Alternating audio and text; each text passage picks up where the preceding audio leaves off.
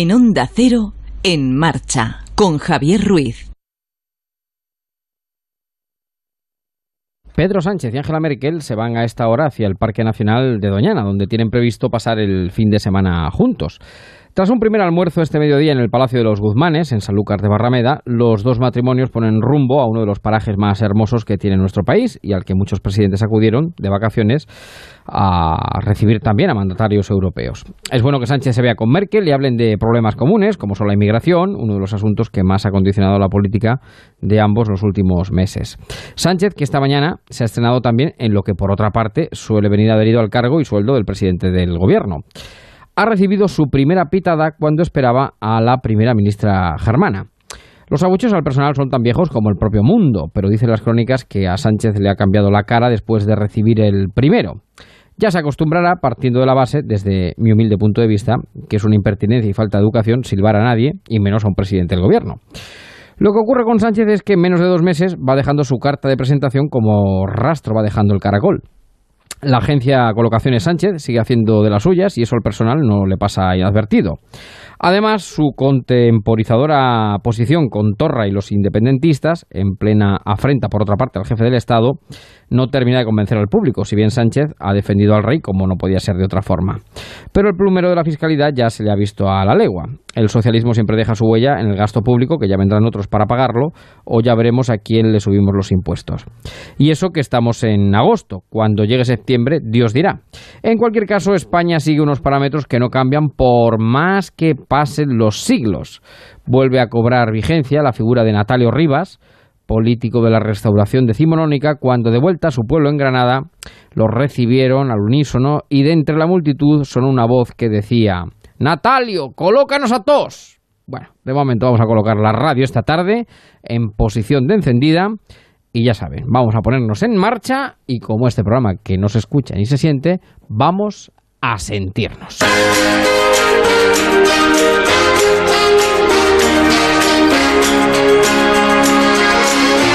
En marcha, Javier Ruiz.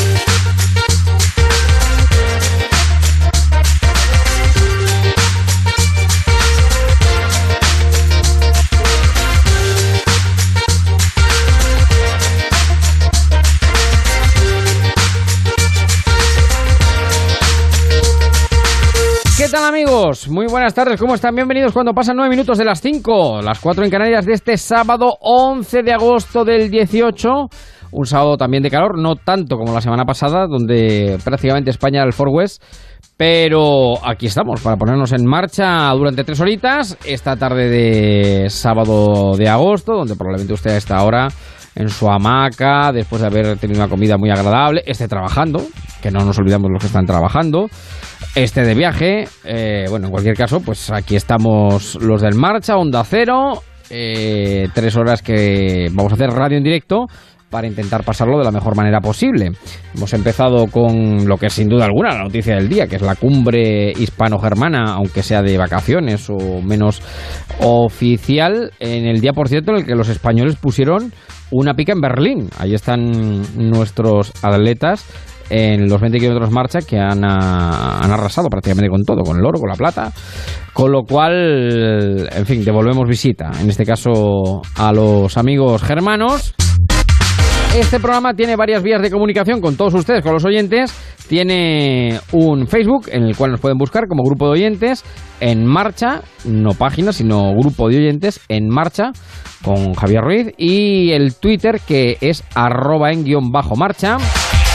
Ahí estaremos las tres horas y bueno, con muchos contenidos que contarles porque nos vamos a ir al Sonorama, queremos hablar del curso de influencers, del verano mediterráneo con Pedro Morejón, hoy, volver... hoy hablaremos de la infidelidad, cuidado, cuidado que vamos a hablar de la infidelidad en nuestro espacio que dedicamos a la pareja y al sexo con nuestra sexóloga Ana María Ángel Esteban.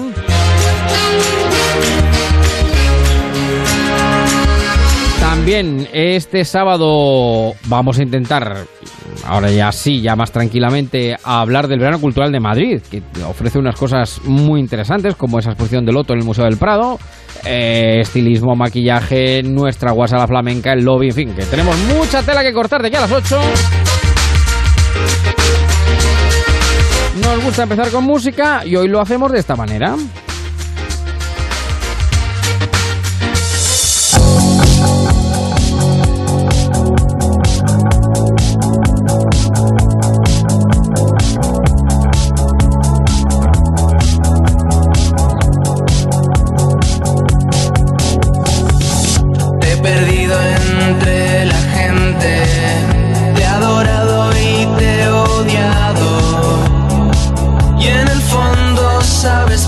doce minutos pasan de las cinco a las cuatro en Canarias. Hay un agosto que es distinto, diferente para, bueno, para jóvenes y no tan jóvenes, ¿eh? Porque esto de los festivales, bueno, uno, uno no ha ido nunca, pero no ha ido nunca, pero porque siempre le ha pillado trabajando, básicamente, pero claro, tiene buenos amigos y buenos corresponsales que cuentan, dicen, eh, cómo es esto de la vida de festival en festival. Me juras que esto es como los carromatos de los feriantes. Y este fin de semana en Aranda de Duero es el Sonorama, que entre otros trae a Dorian, trae a Izal. Allí en Sonorama tenemos a nuestro infatigable Javier Carmelo Escudero Sauquillo. ¿Qué tal, querido Escudero? Buenas tardes. ¿Qué tal? Buenas tardes, ¿cómo estamos? Yo razonablemente bien, ¿y vos? Bueno, pues en un festival poco a poco vamos perdiendo la voz, eh, y entonces estamos un poco ya perjudicados, pero muy bien. Muy bueno, bien, porque bueno. Estamos escuchando muy buena música y uh-huh. La verdad es que la temperatura también está acompañando, que es importante, porque un festival en pleno mes de agosto con mucho calor puede ser insoportable y sofocante, y en este caso pasa justo lo contrario. Las temperaturas en Aranda del Duero son muy agradables, hace incluso mucho frío por la noche. Ajá, y es eh, básicamente lo que consiste el Sonorama, escuchar música y mucha diversión. Es eh, música además de todos los estilos del panorama nacional, sobre todo. Apuesta mucho por el producto español. Oye, ¿cuántas personas se pueden juntar este fin de semana en Aranda de Duero? Eh, pues según las estimaciones de otros años, teniendo en cuenta que la edición pasada fue el vigésimo aniversario y, y una afluencia mayor que en otras ocasiones, la que se produjo en dos mil diecisiete, pero estamos hablando de en torno a noventa mil o cien mil asistentes. El festival hay que tener en cuenta que dura mucho, son muchos sí, sí. grupos y son muchos días. Empezó el miércoles y sigue hasta mañana, pero durante todo el día. Bueno, y ya han ten... actuado algunos como Diego El Cigala, y la verdad ah, es sí, que hasta sí, este sí, punto sí. llega sí, sí, sí. la cabeza del cartel favorita. Este año no ha habido no, no ha habido un Rafael, no ha habido un dúo dinámico, bueno, está el Cigala que... El Cigala, el Cigala eh, es exacto, el, exacto. el que ocupa esa parcela al que tú te refieres. El Correcto. Pasado, Camela, otros años Rafael, y la verdad sí, es que sí. caben todos los estilos musicales con la etiqueta de hecho en España.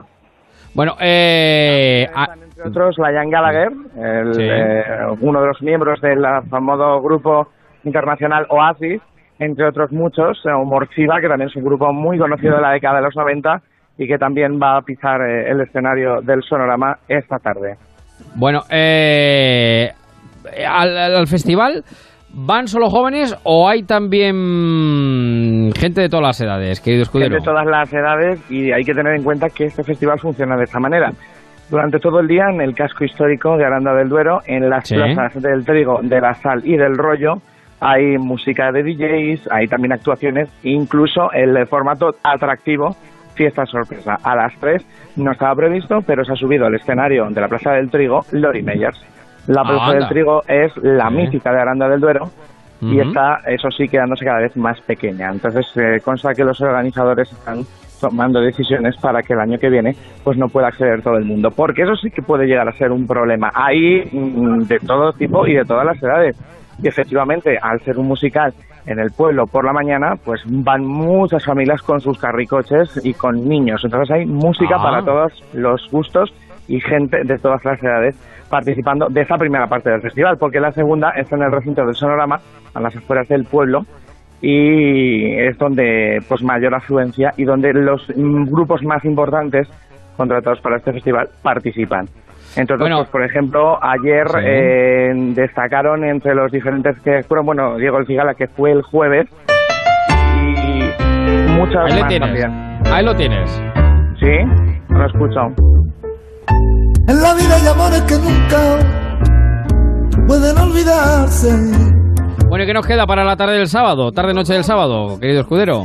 Bueno, pues hay que decir también que hay muchos grupos eh, que han estado ya pasando por aquí, como puede ser Rosalén o Viva Suecia, que son eh, incluso también sí. de la zona de Murcia. Vienen muchos grupos musicales de la zona de Murcia. También pudimos ayer descubrir uno de los más emergentes, como Glass, o mañana también, por ejemplo, Yogures de Coco. Son otros grupos que no son tan famosos, pero que tienen un hueco, y para ellos es muy importante también que se apueste por los nuevos talentos y por los grupos emergentes.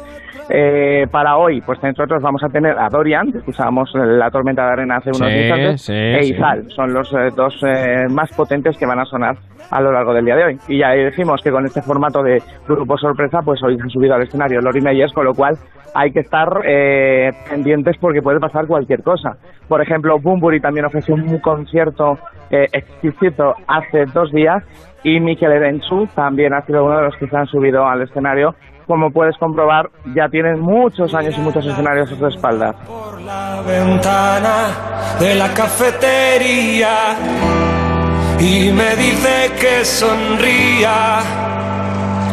Bueno, pues el verano de festival, que es otro verano, ¿no?, que está ahí, y que, en fin, que como tengo amigos colaboradores tan insultantemente jóvenes como mi querido Javier Escudero,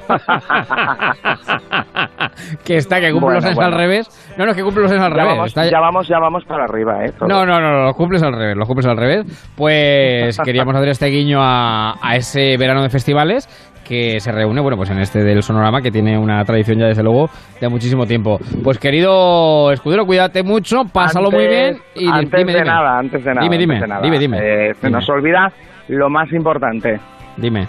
El Lechazo y el Ribera del Duero. Hombre, claro, claro, claro, claro, claro. Fíjate, es un sitio, es que es verdad, porque yo creo que el éxito de Sonorama es la buena música, por supuesto, pero también, claro, el vino, ahí está Ribera, y también lo que tú decías del clima, es decir, que hace un clima estupendo, es decir, cuando nos estamos muriendo todos de calor, ahí os tenéis que echar la mantita por encima cuando llega la noche o cuando llega la madrugada, en fin, cuando cada uno pueda buenamente acostarse. Pues querido Escudero, cuídate mucho, un abrazo para todos. Ah, ¡feliz Sonorama! Un si abrazo. Dar un abrazo a todos. El mundo no terminamos, ¿eh? No, no acabamos. Menos solo para mí.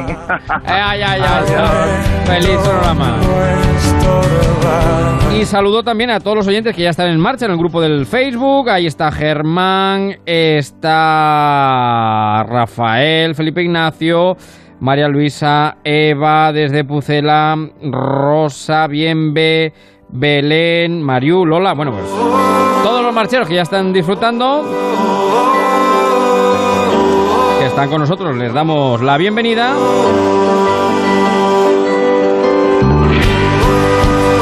Vamos a estar juntos hasta las ocho de la tarde.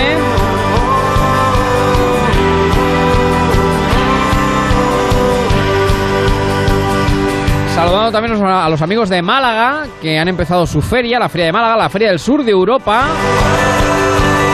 Gran feria, luego don Manuel, eh, que es embajador de Málaga en este programa, nos lo contará. La mujer de verde se ha vuelto a poner traje. Llegamos a las cinco y veinte, las cuatro y veinte en Canarias, en este verano de festivales y también mediterráneo. En marcha, Onda Cero. Ahora en Carrefour tienes un veinte por ciento de descuento en todas las botellas de whisky, ron, ginebra y vodka. Solo hasta el doce de agosto. Descuento en cupón canjeable para tus próximas compras. Carrefour. Cariño, ¿has visto el mensaje del vecino? No, no lo he visto. Estoy pendiente de los niños. ¿Qué dice? Que este fin de semana han entrado a robar en varias casas de la urbanización. No fastidies. ¿Y en la nuestra? No sé, no pone nada. Pero hay que llamar a alguien que vaya a ver cómo está la casa. Protege lo que más importa con Securitas Direct, la compañía con el mayor número de expertos para proteger tu hogar. Llama ahora al nueve cuatro cinco, cuatro cinco, cuatro cinco o calcula online en securitas direct punto es. Perdone, se le ha caído el monedero. Sin darte cuenta, constantemente das ejemplo a los que te rodean. No te olvides de hacerlo también al cruzar la calle, porque todos formamos parte de la seguridad vial. Educar hoy es salvar vidas en la carretera mañana. Ponle Freno y Fundación A X A, unidos por la seguridad vial. En marcha, Onda Cero.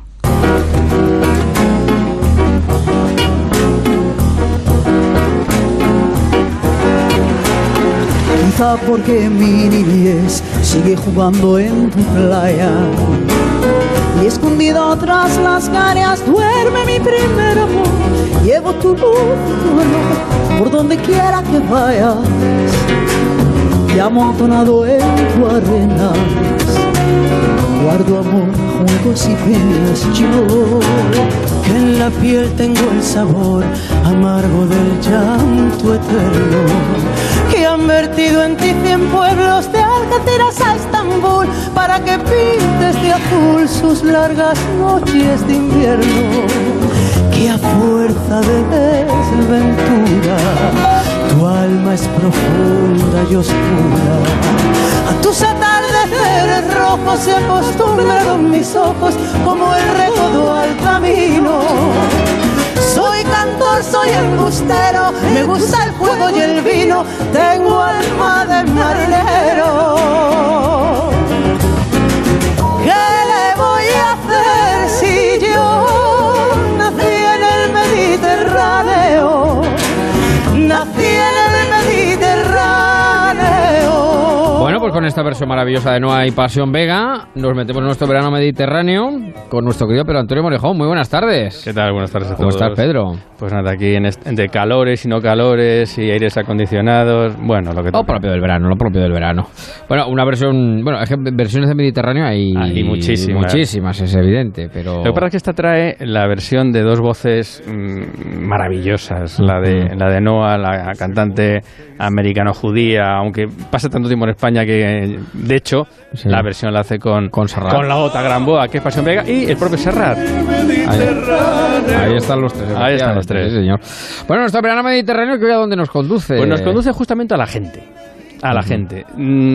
Cuando hemos todos estos días hablado pues, pues de nuestra cultura, de nuestro mar, de nuestro sol, uh-huh. de nuestra gastronomía, todo eso es fantástico. Pero en el fondo, uh-huh. cuando uno se va a un sitio y uh-huh. se trae un buen recuerdo, se lo trae fundamentalmente por la gente que ha conocido, por el entorno humano que le ha rodeado. Eh, estamos tan internacionalizados y homologados que prácticamente puedes comer lo mismo en todos los sitios, pero la gente es algo especial. Uh-huh. Y no tiene nada que ver con la riqueza y la pobreza, no, con no. la cultura o la menos cultura. Uno puede encontrarse en un ambiente cómodo, distendido, integrado, y a lo mejor resulta que estás en un entorno que económicamente pues, es muy superior o muy inferior al tuyo, ¿no?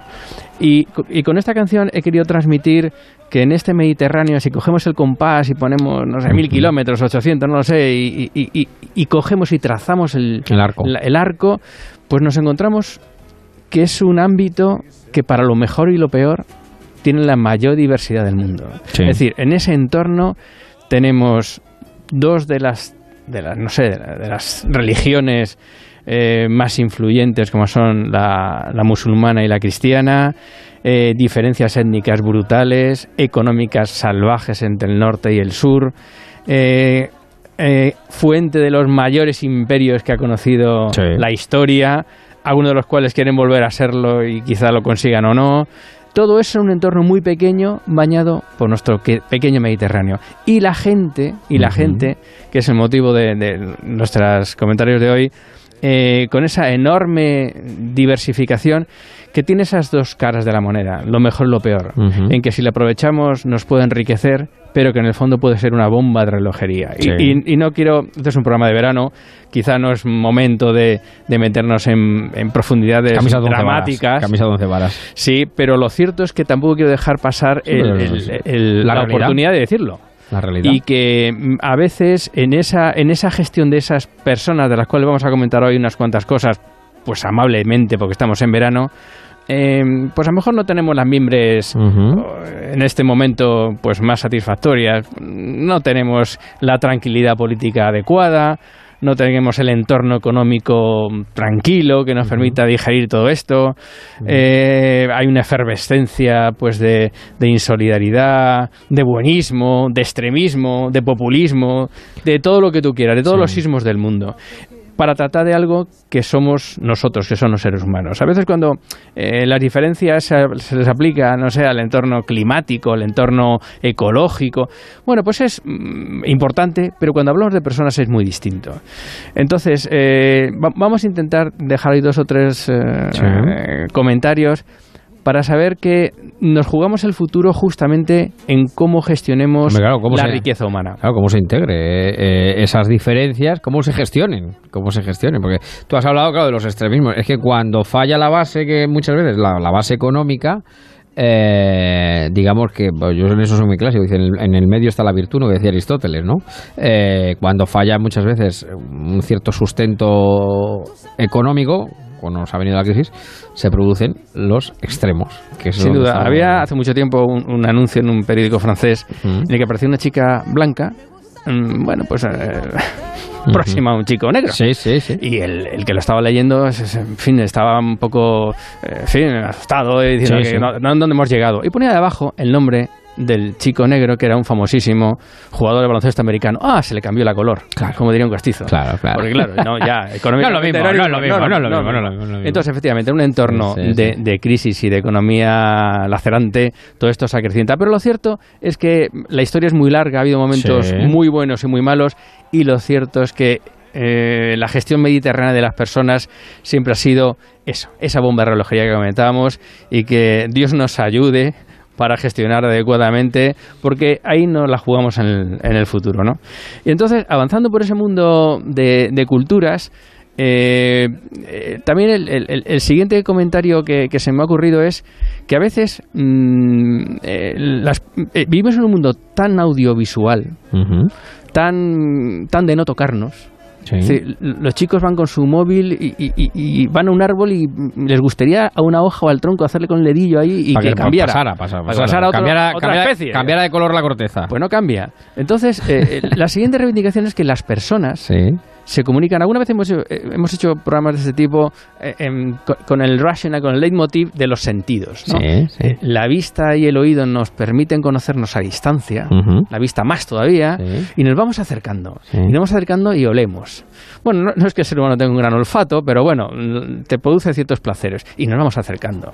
Y al final saboreamos y finalmente nos tocamos. Uh-huh. Eh, yo creo que vivimos una sociedad que necesita to- tocarse. Sí, sí, y, sí. y sé que alguien lo puede malinterpretar. No, hombre, no se entiende. Se entiende el contexto. Se entiende. Se entiende el de contexto. Hecho, ya te he comentado que mi, mis últimas grandes aficiones que me tienen un poco eh, eh, servido el seso es, es el baile. Sí, sí. Bueno, sí. pues el ser humano necesita cogerse de la mano. Claro.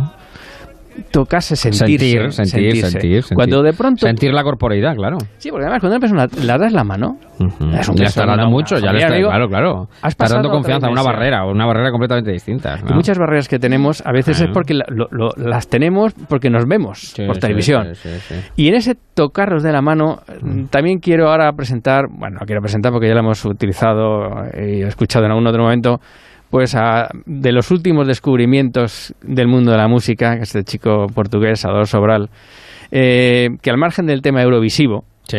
eh, pues lo cierto es que tiene una colección de obras ideales. Sí. Y en concreto una que se llama Mano a Mano, en la cual nos transmite que m, los seres humanos pensamos que tenemos que nuestro problema es único, que lo que nos pasa a nosotros no le pasa uh-huh. a nadie. Y la verdad es que no es así. A veces nos encontramos con que al lado tenemos a alguien que está padeciendo lo mismo, sintiendo lo mismo, que se alegra por lo mismo, que se entristece por lo mismo y que no tenemos más que cogernos de la mano, mano a mano, Salvador Sobral. Además en una versión sencilla e ideal.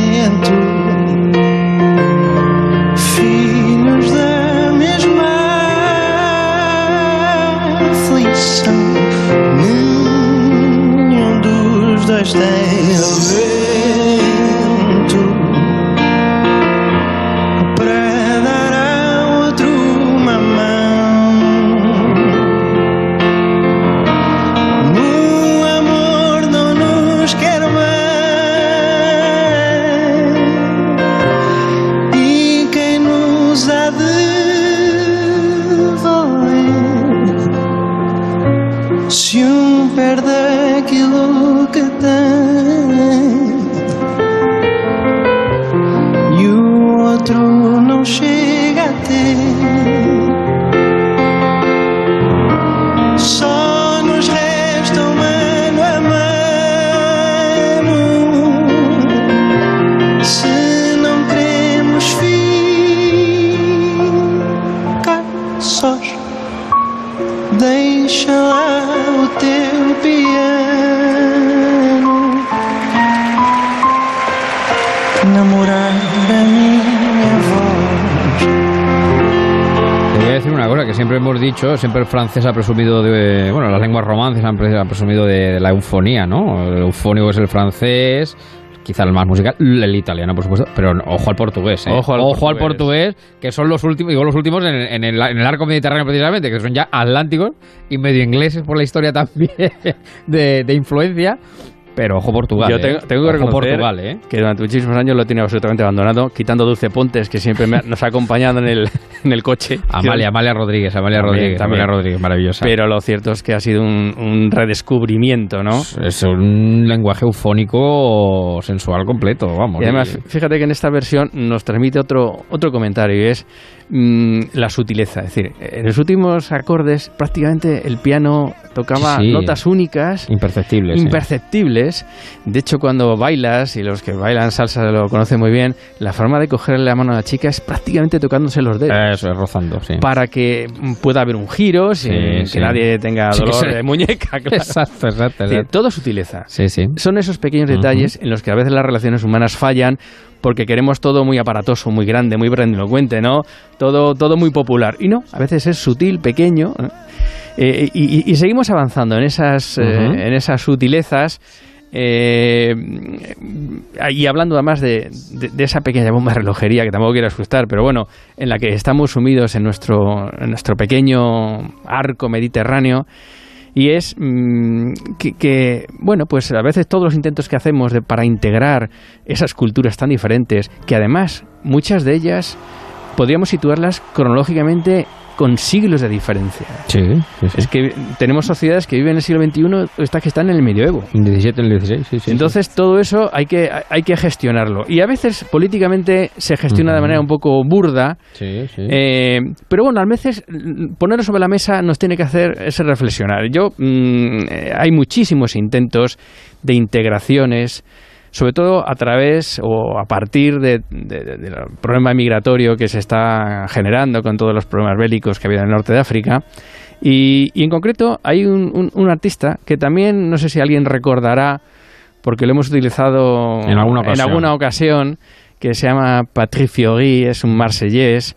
Lo presentamos justamente en una, un musical precioso que se llama Notre Dame de París hace tiempo.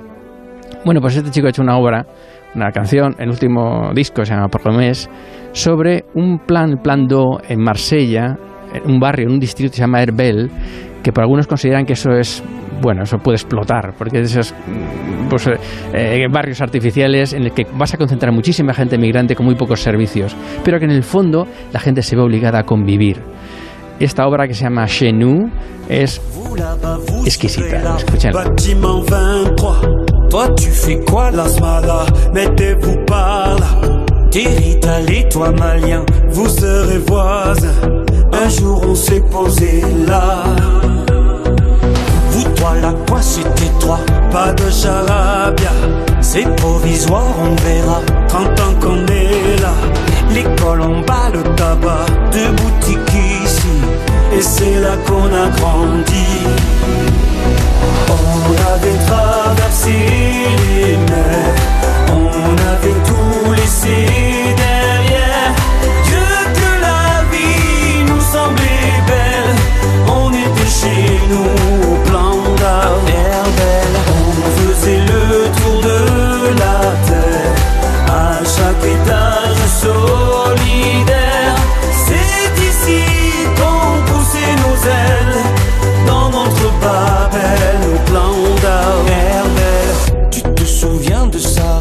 La verdad es que es un, es un es un problema, sin duda alguna, es un problema importante, y el hecho de convivir, como dices tú, en espacios reducidos, es evidente. Eh, gentes del norte, gente del sur, eh, que tienen poco que ver y el, entre las cuales hay mucha diferencia. Pero quizá eso hay que darle la vuelta de forma inteligente, primero de forma humana, ética y luego política, eh, porque la diferencia siempre está en la riqueza.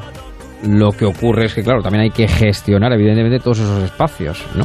Y ahí, fíjate, la música yo creo que también tiene su tiene música, su papel fundamental. La música fundamental. Es una especie de pegamento, ¿no? Sí, sin duda, que, sin duda. Que, sin que duda. une cosas impensables. Fíjate en la canción, no sé si el que nos escuche lo están entendiendo, en el estribillo dice que hemos atravesado los mares y hemos dejado todo detrás. Son gente que lo ha dejado todo, ha quemado sus naves. Y, y eso te plantea que no hay vuelta atrás. Alguien puede decir, bueno, pues vamos a reconvertir la situación.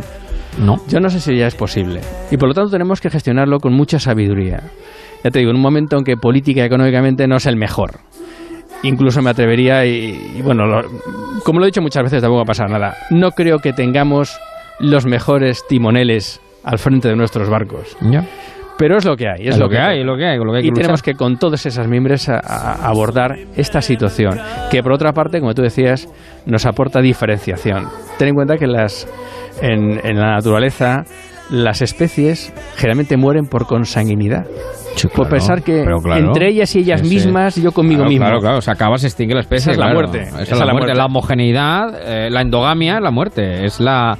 Es el salir hacia afuera. Es todo lo contrario. Claro, Realmente claro, claro. la diferenciación es lo que nos va a enriquecer. Eso es, eso es. Bueno, pues querido Pedro, como siempre, un placer escuchar nuestro sabio de guardia aquí en este verano mediterráneo con el que aprendemos y tanto disfrutamos. Te deseo lo mejor. Cuídate mucho. Que lo pasen todos muy bien. Gracias. Nos sentimos.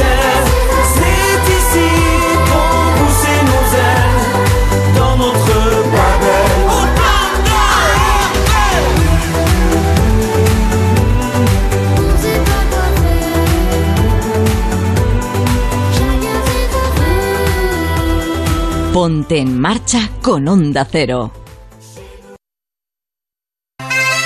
Jornada de las tapes, la sidra y los cachopos en el Rincón Asturiano.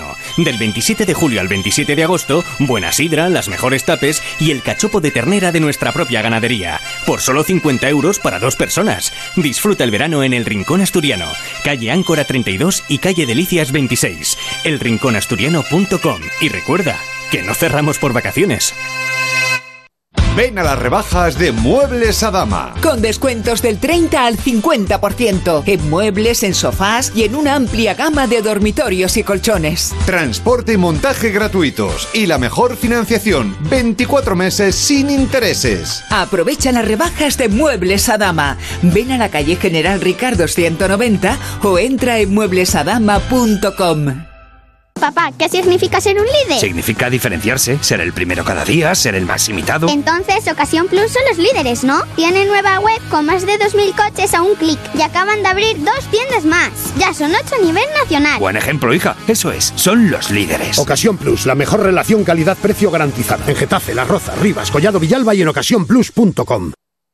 Apuesto a que siempre has querido ser voluntario en una causa solidaria.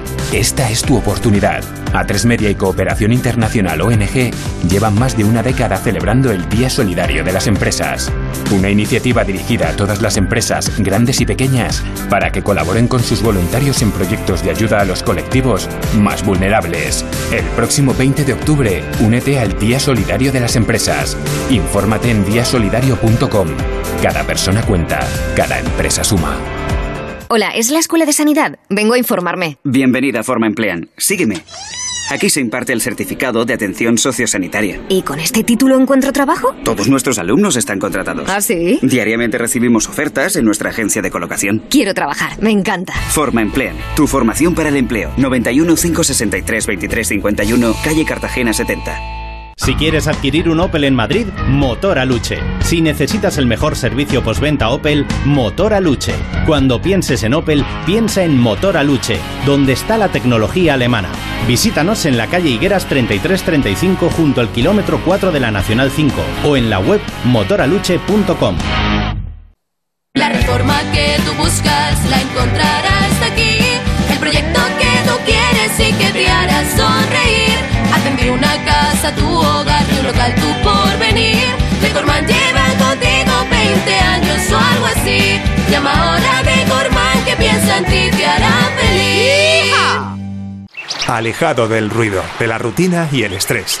Disfruta del verano, te lo mereces. Y recuerda que no cerramos por vacaciones. Llévanos siempre en tu maleta. Onda Cero, tu radio. Ponte en marcha con Javier Ruiz. Y en marcha seguimos recuperando algo que no pudimos, eh, de lo que no pudimos hablar la semana pasada, por esto de las telecomunicaciones, pero ya aquí en estudio mucho más reposado y tranquilo, puedo saludar al mecánico de las palabras, a mi querido Antonio Yang. ¿Qué tal? Muy buenas tardes. Muy buenas tardes, pues yo os oía perfectamente, pero sí, bueno, estas no cosas, tendríais retorno. Yo estas, no sé, estas cosas no sé, que tiene la técnica a veces. Lo podía contar en directo, pero da igual contarlo en diferido, ¿no? Que es, sí, sí. Es un invento español eso de contar en diferido. Porque queremos contar, sí, sí, queremos contar, queremos proponer, sugerir siempre. Bueno, pues en este verano que tenemos el apunte cultural hemos ido haciendo bastantes, pero bueno, para los que nos quedamos por aquí, y cuando digo por aquí, por, por, por Madrid, por el centro, eh, hay una exposición que está ahora en el Museo del Prado y que Antonio vio la pasada semana, sobre el Lotto, Lorenzo, no, Lorenzo no. Lorenzo. Lorenzo, Lorenzo Lotto, Lorenzo Lotto. Pintor italiano, siglo quince, creo recordar. Mm, bueno, nace en el, a finales del quince, eso es, en y se mil cuatrocientos ochenta, mete en el dieciséis. Eso es. Pero realmente se le considera un pintor del, lo que los italianos llaman el Cinquecento. El Cinquecento, ¿no? Eso es. Eso el es, siglo dieciséis. Eso es, eso es. Bueno, pues una exposición que invitamos a ver a, a los oyentes, porque tú la tienes fresquita, ¿no? Y podemos dar una sí. pincelada, nunca mejor dicho. Claro, hombre, la tengo fresquita, pero es que es, en el verano, y en este mes de agosto, y en un sitio como Madrid y tal, meterse en un museo es, es una es delicia. Una gozada, pues tienes aire acondicionado, estás fresquito. Estás fresquito, estás todo el tiempo que quieras, sí, estás sí, allí sí. mirando, y además esta exposición es muy interesante porque porque... Bueno, además es, es la primera que se hace con el retrato de... Es solo de retratos, de retratos de, de Lorenzo Lotto, y es una organización que, es, o sea, es una exposición que organiza el Museo del Prado con la National Gallery de Londres, quiero decir que es una exposición, bueno, y muy bien patrocinada, que la patrocina la Fundación del B B V A, es una exposición con medios, ¿no? A la hora con de, músculo de, potente. Exactamente, bien. Sí. Y es una exposición pues monográfica dedicada a los retratos de Lorenzo Lotto, que, que después Si, si entramos, él pintó muchísimas más cosas, ¿no? Uh-huh. Fue un, un artista de larga vida y de éxito, de fracaso, incluso llega al final de su vida, pues como les pasa a muchos artistas, pues casi olvidado, ¿no? Pero, pero es muy interesante porque y, y casi muy fascinante mirándolo, porque tú recordarás, lo digo para si alguien no recuerda así algo de Lorenzo Lotto, ¿recuerdas la portada de aquella novela tan hermosa que se llamaba Bomarzo? Sí, sí, bueno, sí, pues sí, en la, sí. Había un, un señor italiano así sí. del Renacimiento con un libro en la mano. Bueno, pues ese era, ese era mirando así de soslayo. Ese, ese, ese cuadro es de Lorenzo Lotto. Uh-huh. eh, para si alguien para no situarlo, para si situarlo. Se escucha y, y lo ha leído, pues la portada aquella de Bomarzo que se hizo tan famoso, el libro era de Lorenzo Lotto. Y bueno, este es un es muy muy sofisticado en los recursos plásticos, ¿no? Y, y es y intelectuales, ¿no? Y es el primero, el primero que realmente empieza a hacer retratos psicológicos, ¿no? O sea, que tú los ves ahí y hay carácter, o sea, no es la pintura plana, ¿no? Sí, que por es muy medieval. Bonita y muy, uh-huh. y muy cercana que esté, y por muy realista que sea, y por muy por muy fotográfica que sea, pues Lorenzo Lotto hace eso, pero además en sus personajes retrata algo más, ¿no? Es, es aquello de la psicología dentro de la pintura. Sí, sí, sí, y, sí. Y, y ahí comienza, quiero decir, eh, ahí comienza el retrato en ese sentido que después podremos ver, pues qué sé yo, en Velázquez y en, y en todos los retratistas todo lo que vienen detrás, eh, que vienen detrás, ¿no? Pues eh, es precisamente eh, el primer retratista, podríamos llamarle el primer retratista moderno en la historia de la pintura, eh, Lorenzo Lotto. Entonces tú te puedes quedar allí, pues hombre, pues muy estasiado delante delante de, de estos retratos de Lorenzo Lotto. ¿Cuántos son? Eh, más o menos. Hay treinta y tantos, uh-huh. treinta y tantos retratos. Hay algunos grabados también, ¿eh? Algunos, quiero decir, hay pintura sobre diferentes Pero claro, uno no ve si detrás hay tabla o, voy a decir, eso ya el, al que le gusta esas cosas, pues se acerca a las cartelas, la lee. Y lo lee, lo lee, y, claro, claro. Y, y lo mira, ¿no? Uh-huh. Pero es decir, el normal que nos vamos ahí, eh, pues vemos lo que, lo que nos representa y lo que se ve. Y, y está... Bueno, pues además ahora últimamente en las exposiciones también suelen poner, pues, pues al, por ejemplo, hay en esta de Lotto... Pues si hay un, re, un personaje retratado con una camisa curiosa, pues hay un objeto, una camisa de época, es decir, o sea, esos objetos que aparecen en los... o un elemento de música o, un, o una ballesta, quiero sí, decir, sí, sí. o si aparece el personaje retratado con algo. Y en, en este tipo de exposiciones suelen, ya, ya, ya se viene, viene ocurriendo, y en esta de Lotto lo hay, que vas al cuadro y ve que hay un personaje retratado con una ballesta y hay una ballesta de época eh, expuesta ahí en una vitrina al lado, ¿no? Que me parece muy interesante ese detalle cultural, porque además de, de los retratos, pues, pues te da un reflejo de la cultura de su tiempo con otros elementos que no son los propios de la pintura, sino los propios de la realidad. Y en ese sentido yo creo que la, la, la exposición de Lotto pues también está muy bien, ¿no? Eh, está en la, en la sala... Hay, bueno, en el edificio de los Jerónimos, en sí. el Prado, si uno puede... A mí siempre me gusta cuando voy Hombre, a... Aprovechas, Prado, aprovechas un poquito, claro. A ver a Goya o... Claro, Velázquez. Bueno, hay, claro. Uno que, hay uno que siempre le dedico, aunque sean cinco minutos, que es al Bosco, ¿no? O sea, bueno, yo, yo es que soy amante es de, prodigioso, del Bosco, pero, pero a, aquí me pasé horas en, en la exposición de Lotto, mm. en, los, en las varias salas de los Jerónimos, porque sí. está en las salas A y B de lo, del edificio de los Jerónimos. Hay también eh, unas esculturas y una serie de cosas claro. alrededor de los retratos. Y yo creo que es muy recomendable, además de que se está muy a gusto en el Prado sí, sí. a cualquier hora del día, pero a la hora de la siesta en el Prado se está divinamente. Sin y, duda, sin y, duda. Y hombre, no, es que es la primera vez que se hace, que se recoge a Lotto así en...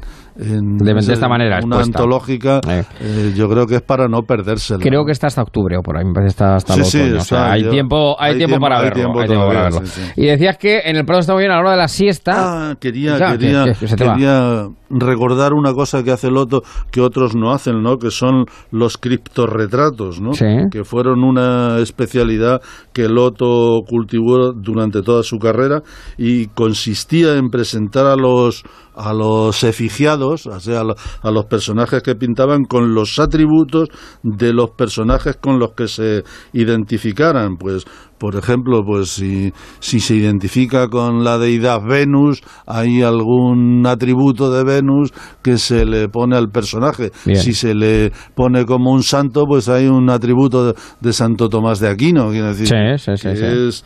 que bueno, eso se llaman criptorretratos y es muy interesante, bueno, eso en las propias cartelas se puede ver, ¿no? Quiero decir, incluso uh-huh. hay en las leyendas que se ponen en la pared, sabes que hay de vez en cuando, sí. pues, pues unas unos textos. Es interesante pararse en esto de los criptorretratos porque es una cosa muy específica que podemos aprender viendo a Lotto. Decías que el, el Museo del Prado está muy bien a la hora de la siesta. Este programa que es, eh, va contra la siesta, porque bueno, se puede escuchar si acaso ya cuando se despierta de siesta. Vamos a hacer, eh, bueno, también nos gusta, ya saben, la etimología en este programa, por eso es nuestro mecánico de las palabras, la etimología de la palabra siesta. Pues claro, la siesta es muy interesante. Yo no sé, yo no sé si es un invento español, pero está relacionada con el número seis, con la Eso sexta, es. Como tú bien has dicho, y entonces esto viene de...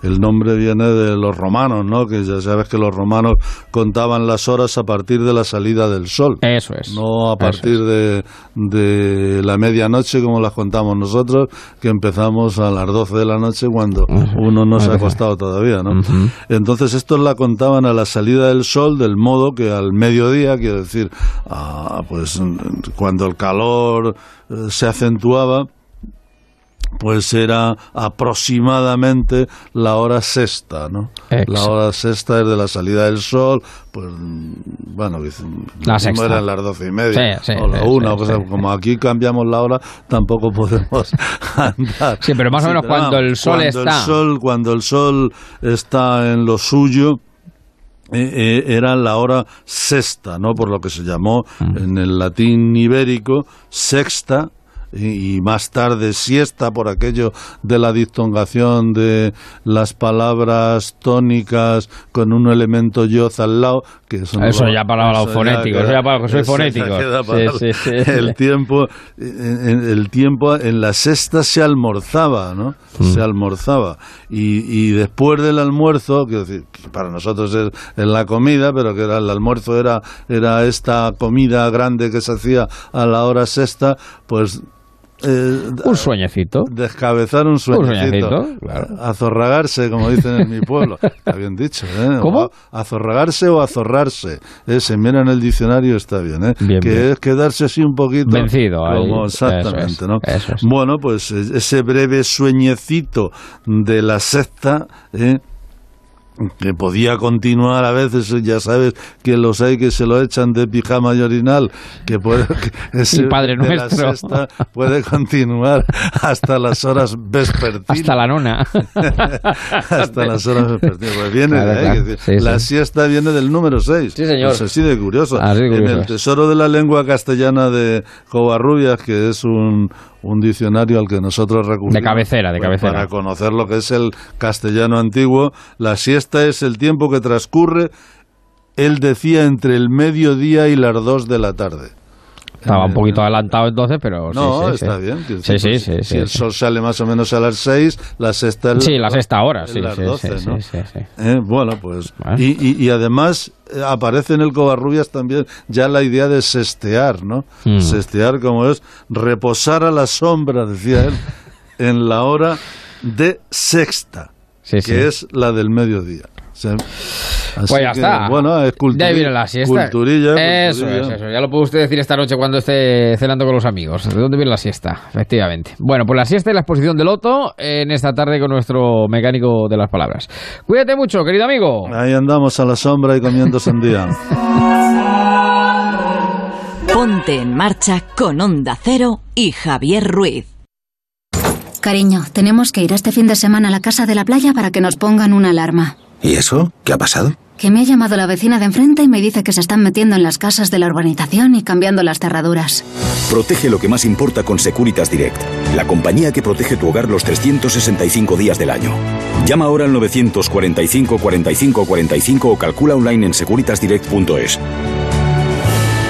Ahora en Carrefour tienes un veinte por ciento de descuento en todos los jamones pieza. Descuento en cupón canjeable para tus próximas compras. Solo hasta el doce de agosto.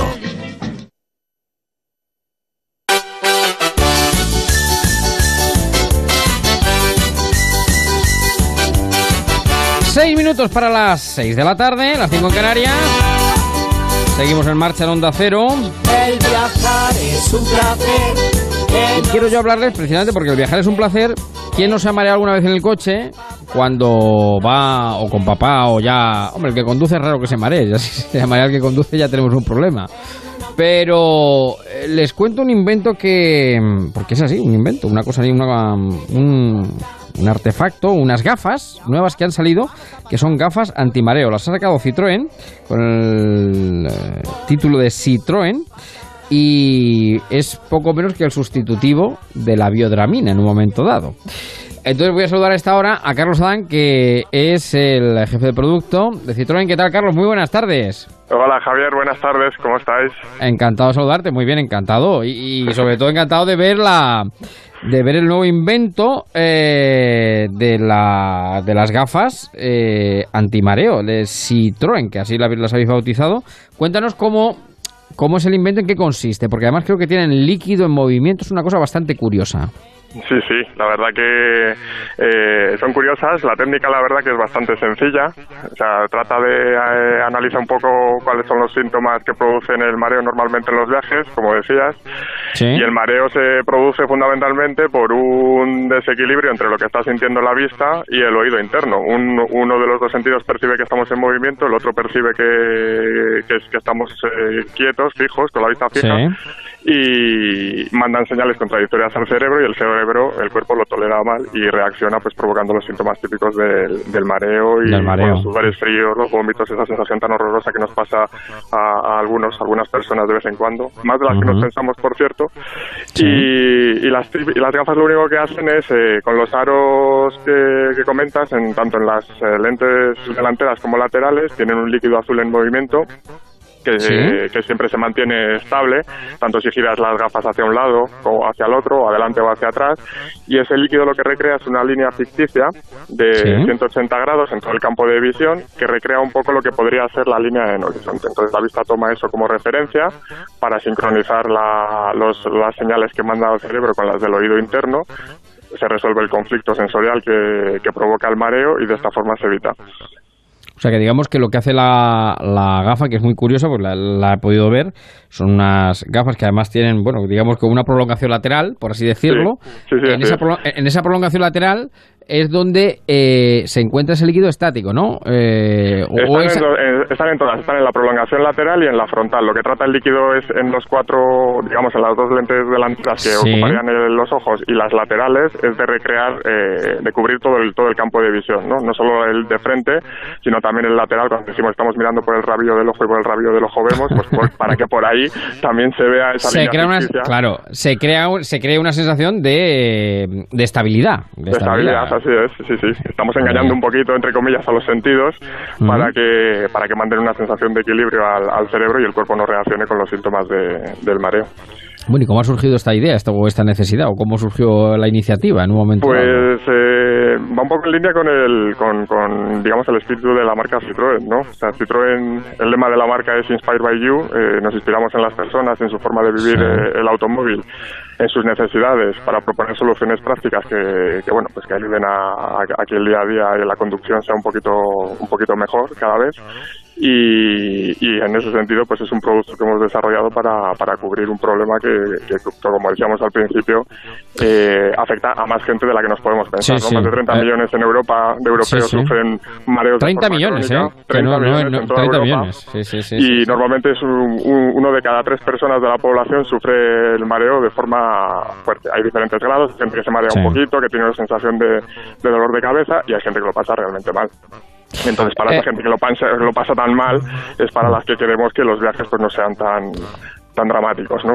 Y por último, no, no, además viajar es un placer, que decía el Gonzalo escuchando. Placer, como dice la eso canción. es, eso es. Eh. Por último, antes de llegar al boletín de las seis, eh, ¿cómo lo vais a distribuir o comercializar o cómo se puede encontrar para quien estuviera interesado? Pues las gafas las presentamos el cinco de julio, están en la boutique Lifestyle de Citroën a través de eh, lifestyle punto citroën punto com, se pueden adquirir online, te las envían a casa y lo único que ha sido tal la acogida que nos ha desbordado un poco las previsiones y ahora mismo estamos eh, sin stock, están agotadas. Entonces estamos, sí, la verdad que nos ha sorprendido a nosotros mismos la acogida que tenemos incluso en, en la oficina, compañeros de trabajo antes de irse de vacaciones, ¿sí? decían, eh, es que los niños lo pasan mal y es que el viaje se hace largo, que los niños sí, claro, se claro, claro. que se aburren. No, tenéis, no hay unas por ahí, es que no, no hay nada. Entonces, bueno, estamos trabajando para reponer los stocks rápidamente y a través uh-huh. de, de la boutique Lifestyle en citroen punto com la gente puede hacer los pedidos y hacer su, su reserva de las gafas. Bueno, pues ahí está el fruto, el fruto de la investigación, que es muy importante también en este caso. Pues, querido Carlos, encantado de saludarte. Oye, muchas gracias por atendernos una tarde de sábado. Un abrazo enorme, un saludo. Muchas gracias, un abrazo, Javier. Un abrazo, gracias. Bueno, pues así con las gafas antimareo llegamos a las seis de la tarde. Noticias y después dos horitas más en marcha. Vamos de paseo. Son las seis, son las cinco en Canarias. Noticias en Onda Cero. Buenas tardes. El presidente del Gobierno, Pedro Sánchez, ha garantizado que habrá un acuerdo entre las comunidades autónomas para repartir las labores de acogida de los menores extranjeros no acompañados. Tras su almuerzo informal de trabajo con la canciller alemana Ángela Merkel, Sánchez ha garantizado que va a haber un reparto de los menores no acompañados en el que espera que se efectúe con una visión compartida. El presidente del Ejecutivo ha apuntado que es consciente del gran reto que tiene Andalucía con los más de tres mil seiscientos menores que acoge. Sánchez daba así respuesta a la Junta de Andalucía, que denunciaba la incoherencia de la llegada de barcos a los puertos con menores a bordo, y al mismo tiempo no se puede repartir la responsabilidad de estos entre las comunidades por falta de consenso entre ellas. El Gobierno de España es muy consciente del reto que representan los menores no acompañados. Por tanto, lo que les traslado es que acuerdo habrá, acuerdo va a haber. No, no, el Gobierno no contempla otro escenario y espero que cuente con eh, una visión compartida a un desafío compartido como es el de los menores no acompañados, que indudablemente está afectando principalmente a la Junta de Andalucía, a la Comunidad Autónoma de Andalucía, pero lógicamente también a otras eh, regiones. Por tanto, acuerdo va a haber. El Gobierno no contempla otro escenario que no sea el acuerdo entre todas las comunidades autónomas y, por supuesto, también con el liderazgo del Gobierno de España.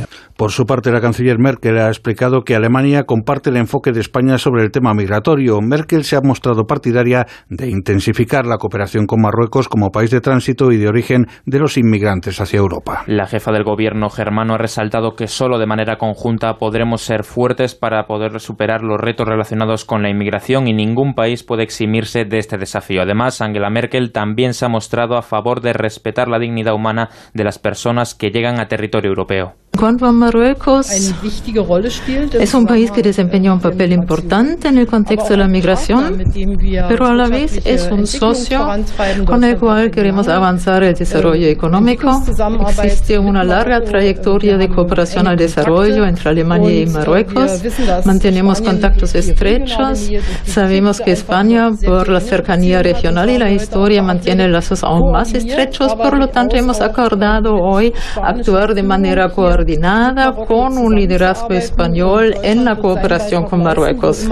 El Infoca ha retirado los medios aéreos del incendio forestal declarado en el paraje Montemayor, en el término municipal de Moguer, en Huelva, que evoluciona favorablemente. De esta manera, en la zona ya solo trabajan los equipos de tierra compuestos por dieciocho bomberos forestales, un agente de medio ambiente y dos camiones autobombas. Cabe recordar que ya se declaró un incendio forestal en Moguer en la tarde del pasado martes y que la provincia de Huelva ha sufrido en agosto varios incendios, uno en la misma localidad y otros, los más amplios, en Nerva y Almonester de la Real. El trabajo El trabajador de una aerolínea que robó ayer un avión en Seattle, en Estados Unidos, y se estrelló poco después, no tenía ningún vínculo con organizaciones terroristas y buscaba suicidarse. Así lo ha confirmado esta tarde la oficina del F B I de Seattle. Según el F B I, el hombre de veintinueve años buscaba suicidarse y se había estrellado porque estaba haciendo acrobacias en el aire o le faltaban habilidades para volar. El hombre trabajaba por una aerolínea en el aeropuerto internacional de Seattle y robó un avión, despegó sin permiso y se estrelló poco después. El avión robado y poco después siniestrado con capacidad para setenta y seis pasajeros iba vacío. Información deportiva con Juan Clavijo. Gerard Piqué no seguirá en la selección española. En la rueda de prensa previa a la Supercopa de mañana, el central del Barcelona ha explicado cómo le transmitió su decisión al seleccionador Luis Enrique. Le comenté que, que, bueno, que la decisión ya estaba tomada, que, que hacía tiempo, que estaba muy meditada, y fue una etapa muy muy bonita la de la selección, en la cual tuve la oportunidad de ganar Eurocopa y Mundial, eh, pero ahora me quiero centrar en el Barça. Me quedan años aquí, espero que cuantos más mejor, y a disfrutarlos muchísimo. Prueba importante para el Real Madrid esta noche antes de la Supercopa de Europa del miércoles. Alberto Pereiro. Que va a ser el último partido de Julen Lopetegui antes de esa cita oficial frente al Atlético de Madrid, con treinta futbolistas citados para el Trofeo Santiago Bernabéu frente al Milan, en el que la principal atracción para el eh, conjunto del Real Madrid será volver a ver a Gonzalo Higuaín, que vistiera ocho temporadas la camiseta del conjunto blanco ahora en el Milan. En el Madrid, Courtois sí está en la lista, cinco porteros, Vallejo, que está lesionado también, Varane en la primera lista, igual que Marcelo, y el principal atractivo del centro del campo, la presencia sí también en la lista de convocados, y veremos si con minutos de cara al partido del día quince de Luka Modric. A partir de las nueve de la noche lo viviremos aquí en Onda Cero, igual que el partido del Atlético de Madrid frente al Inter de Milán, y veremos a ver si hay algún tipo de juicio por parte del Santiago Bernabéu. El Atlético de Madrid, rival de los blancos el miércoles, también afinará su puesta a punto esta noche frente al Inter de Milán. Además, que Kepa Arrizabalaga ha debutado con el Chelsea con victoria cero tres frente al Huddersfield. Recuerden que podrán seguir ambos partidos, además del Valencia-Bayer Leverkusen y los europeos de atletismo, a partir de las nueve menos diez en el Radio Estadio de Onda Cero. Más noticias dentro de una hora y en onda cero punto es. Este domingo, Supercopa de España en Radio Estadio. a partir de las nueve y media de la noche desde Tánger, Barcelona, Sevilla. Primer título de la temporada a partido único. Este domingo, Supercopa de España en Radio Estadio, con Paco Reyes. Te mereces esta radio. Onda Cero, tu radio.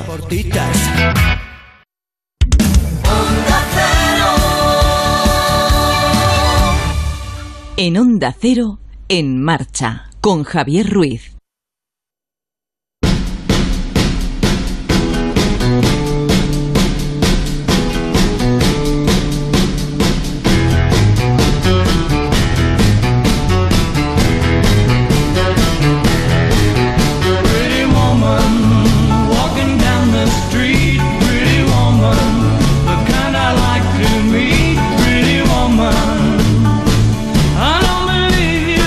seis son los minutos que pasan de las seis, las cinco en Canarias.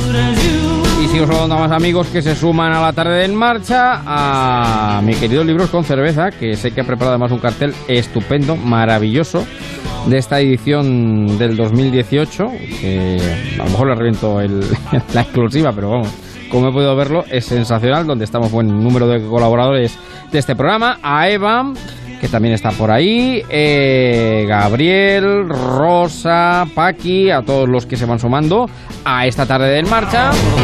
Segunda hora.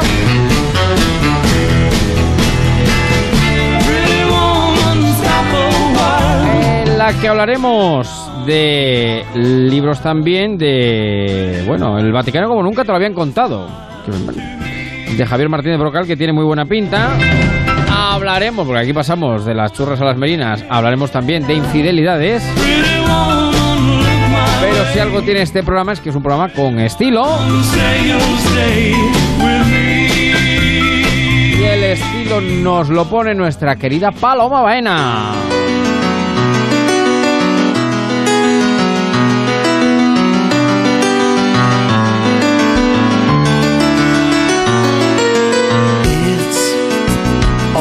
Pues vamos a tener un fin de semana más, el último de momento. Eh, la semana que viene ya empieza la liga. Vamos a con la liga, pero con la liga nuestra maquilladora, eh, que está ahí aquí con nosotros, que nos ha hecho, vamos, un campeonato de maquillaje en cinco... Express. Express, en cinco semanas, maravilloso. Paloma Baena, ¿qué tal? Muy buenas tardes. Buenas tardes, Javier. ¿Cómo estás? ¿Cómo pues va todo? Muy bien, estoy encantada de estar otra vez aquí contigo. paloma baena punto com. Yo me estoy acostumbrando a estar aquí, ahora me vas a tener que traer ya siempre. Todos los días, porque todos ahora los días, si no, ya te voy a echar de menos. Este, aquí estar con, nos va a faltar algo. Bueno, bueno, bueno. Seguro que habrá ocasión de repetir, seguro que habrá ocasión de repetir. Bueno, me dices y me cuentas que ahora hay una tendencia que es, eh, a lo mejor lo digo un poco a la pata a la llana, belleza a domicilio. Correcto. Es decir, que te sí. llaman y tú vas a maquillar a la persona que te claro, llama. Claro, claro. De ¿no? hecho, mira, es una cosa que las novias uh-huh. eh, tienen ahora... Eh, bueno, tú sabes que esto va también un poco por modas y por tendencia. Sí, sí, sí. Antes la gente se casaba y se casaba. Sí. Ahora hay preboda, boda, posboda... Y reboda. Eh, y reboda falta. Y requetequeteboda. Eso es, eso es. Enlazamos con el bautizo casi. Exactamente. Yo te puedo volver a decir que encantada por mi parte. Claro, es, claro, claro. Perfecto, ¿no? Pero queremos atender este servicio de la mejor forma posible a nuestras invitadas. Ahora también sucede que muchos complejos, no es como antes, que las chicas incluso salían de sus casas o sí. de casas de sus madres, que les hacía ilusión vestidas y salían por la puerta y las veían los vecinos. No digo que esto no siga siendo así, pero hay una tendencia en auge que es que las novias alquilan un complejo o una habitación de hotel o lo que sea, pasan la noche y ellas por las mañanas en sus habitaciones de hotel o de casa rural o de complejo esperan a su estilista, su maquilladora, peluquera, para que vaya allí y peine y maquille a ella y a las invitadas, madrina, novio, quien, quienes estén.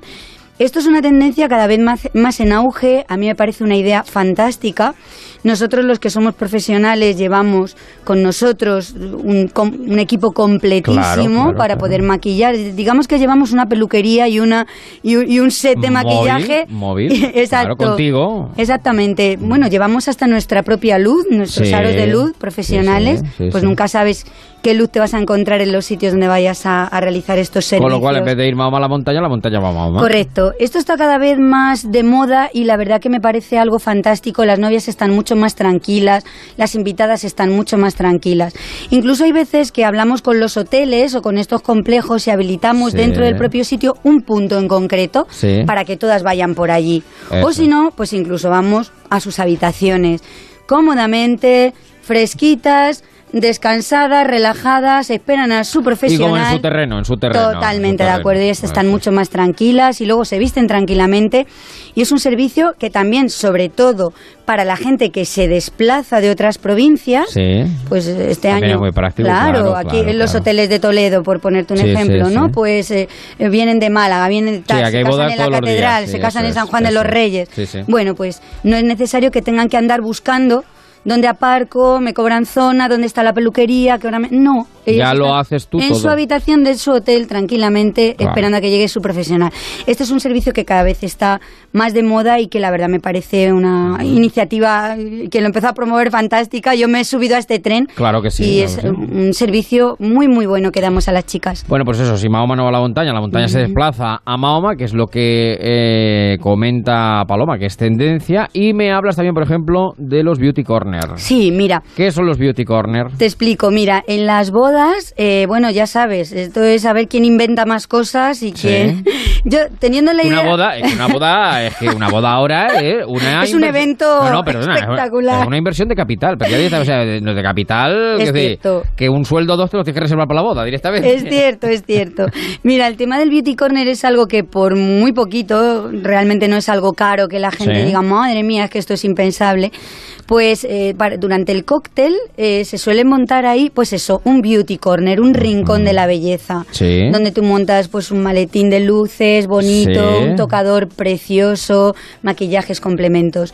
Eh, mientras los chicos están tomándose sus cañas, las chicas están tomándose sus cañas, sus vinos, están ahí todos, sí. pues tú estás allí para... retocar a la novia, bien, porque ya ha llorado un poco y bueno, aunque claro. tú le has puesto todo waterproof, tal, sí, tal, tal, sí, sí. pero siempre se puede mejorar algo, algo puedes eso, retocar, eso. Una horquillita que se le ha caído al recogido, tal, sí. una ondita que se la puedes volver a marcar un pelín, en fin, retocas un poquito a la novia, sí. no viene de más, o le quitas el velo en caso de que lo llevase, claro. y le rehaces un poquito, sí, sí. en fin, y a las invitadas exactamente igual. Bueno, las chicas flipan con este servicio. Alucinan. De verdad, o sea, es brutal. Les encanta, porque no están acostumbradas a maquillarse de manera profesional, la inmensa mayoría de ellas, sí. y nosotros, digo, hablo de mí y de cualquiera de mis compañeros maquilladores, sí, sí. Eh, como estamos muy habituados a maquillar mucha gente en muy poco tiempo, pues enseguida damos unos toquecitos y la verdad que las chicas quedan encantadas, se vuelven locas. Se vuelven locas. Y te dicen, pero ¿y por qué no, haber, no haberte conocido yo antes de la boda? Pues muchas ah, de ellas, ¿por muchas qué de no haber venido antes aquí antes de la sí, boda? Me sí, había quitado sí. todo de problemas. Entonces, bueno, ah. yo, mira, aquí en paloma baena punto com hay una cantidad de servicios disponibles que las chicas me han ido preguntando estos días, me preguntaban un poquito esto sobre el Beauty sí, Corner, sí, sí. que me llamen sin problema y sin compromiso, es. Damos precio, buscamos ubicación, todo lo que sea necesario. Sí, claro, pues este servicio que dan los, lo que prestan normalmente los novios, ¿no? Que ofrecen los claro, novios a sus invitados. Claro, hay veces que el propio hotel, depende, pues o a bueno, veces, el hotel, claro. Claro, sí, hay veces sí, nosotros sí. ya tenemos conciertos con los hoteles y ellos sí, los ofrecen sí, a los sí, novios, sí. pero hay veces que no, eh, y entonces son los novios los que igual que ponen un fotomatón, sí, igual correcto. Que ponen un puesto de perritos, igual que ponen un, pues pueden poner un beauty corner eso en sus es, bodas. Eso, eso es. Bueno, pues hemos aprendido, la verdad es que nos hemos adentrado un poquito de la mano, como siempre decimos, de los profesionales, de los que saben.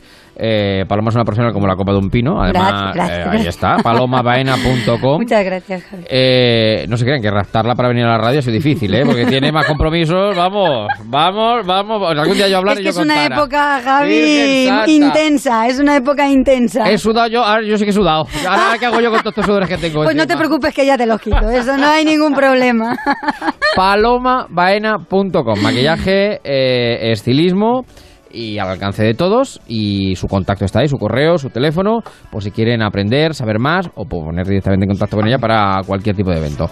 Paloma, un beso enorme, muchísimas gracias. Un besazo, Javi, no muchísimas vol- gracias por que hayas a contado tí, conmigo tí, para este tí, espacio. Y nos volveremos a ver seguramente, como decimos aquí en el programa, nos sentimos. Cuídate, cuídate mucho. Un beso grande.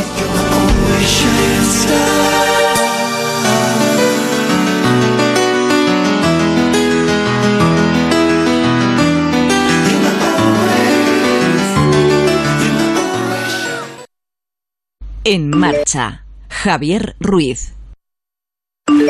Cariño, ¿has visto el mensaje del vecino? No, no lo he visto, estoy pendiente de los niños. ¿Qué dice? Que este fin de semana han entrado a robar en varias casas de la urbanización. No fastidies, ¿y en la nuestra? No sé, no pone nada, pero hay que llamar a alguien que vaya a ver cómo está la casa. Protege lo que más importa con Securitas Direct, la compañía con el mayor número de expertos para proteger tu hogar. Llama ahora al nueve cuatro cinco, cuatro cinco, cuatro cinco o calcula online en securitas direct punto es. ¡Buah! Lo que daría ahora por unas onceitunitas al sol en una terracita. Uf, ya ves. Y una doncena de gambas a la plancha para picar. Con una buena ración de jamonce. Y unos arronces en la playa para continuar. Y un melonce bien fresquito para terminar. Ya está aquí el extra de verano de la ONCE. Este quince de agosto, veinte millonces y veinte premios de cien mil euros pueden ser tuyos. No esperes más y compra hoy mismo tu cupón. El verano es de la ONCE. A un bocata de ponceta no le decía yo que no, ¿eh? Gloria in excelsis Deo. Gloria in excelsis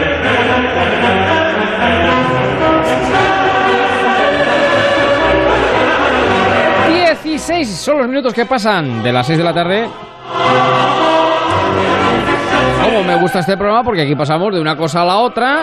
Saludo a Isabel, que está en el Twitter. Genial como siempre, espero que algún día el programa eh, sea, si no diario, al menos semanal. Muchas gracias por estar ahí. Muchas gracias a ti, a todos los amigos del Facebook, del Twitter.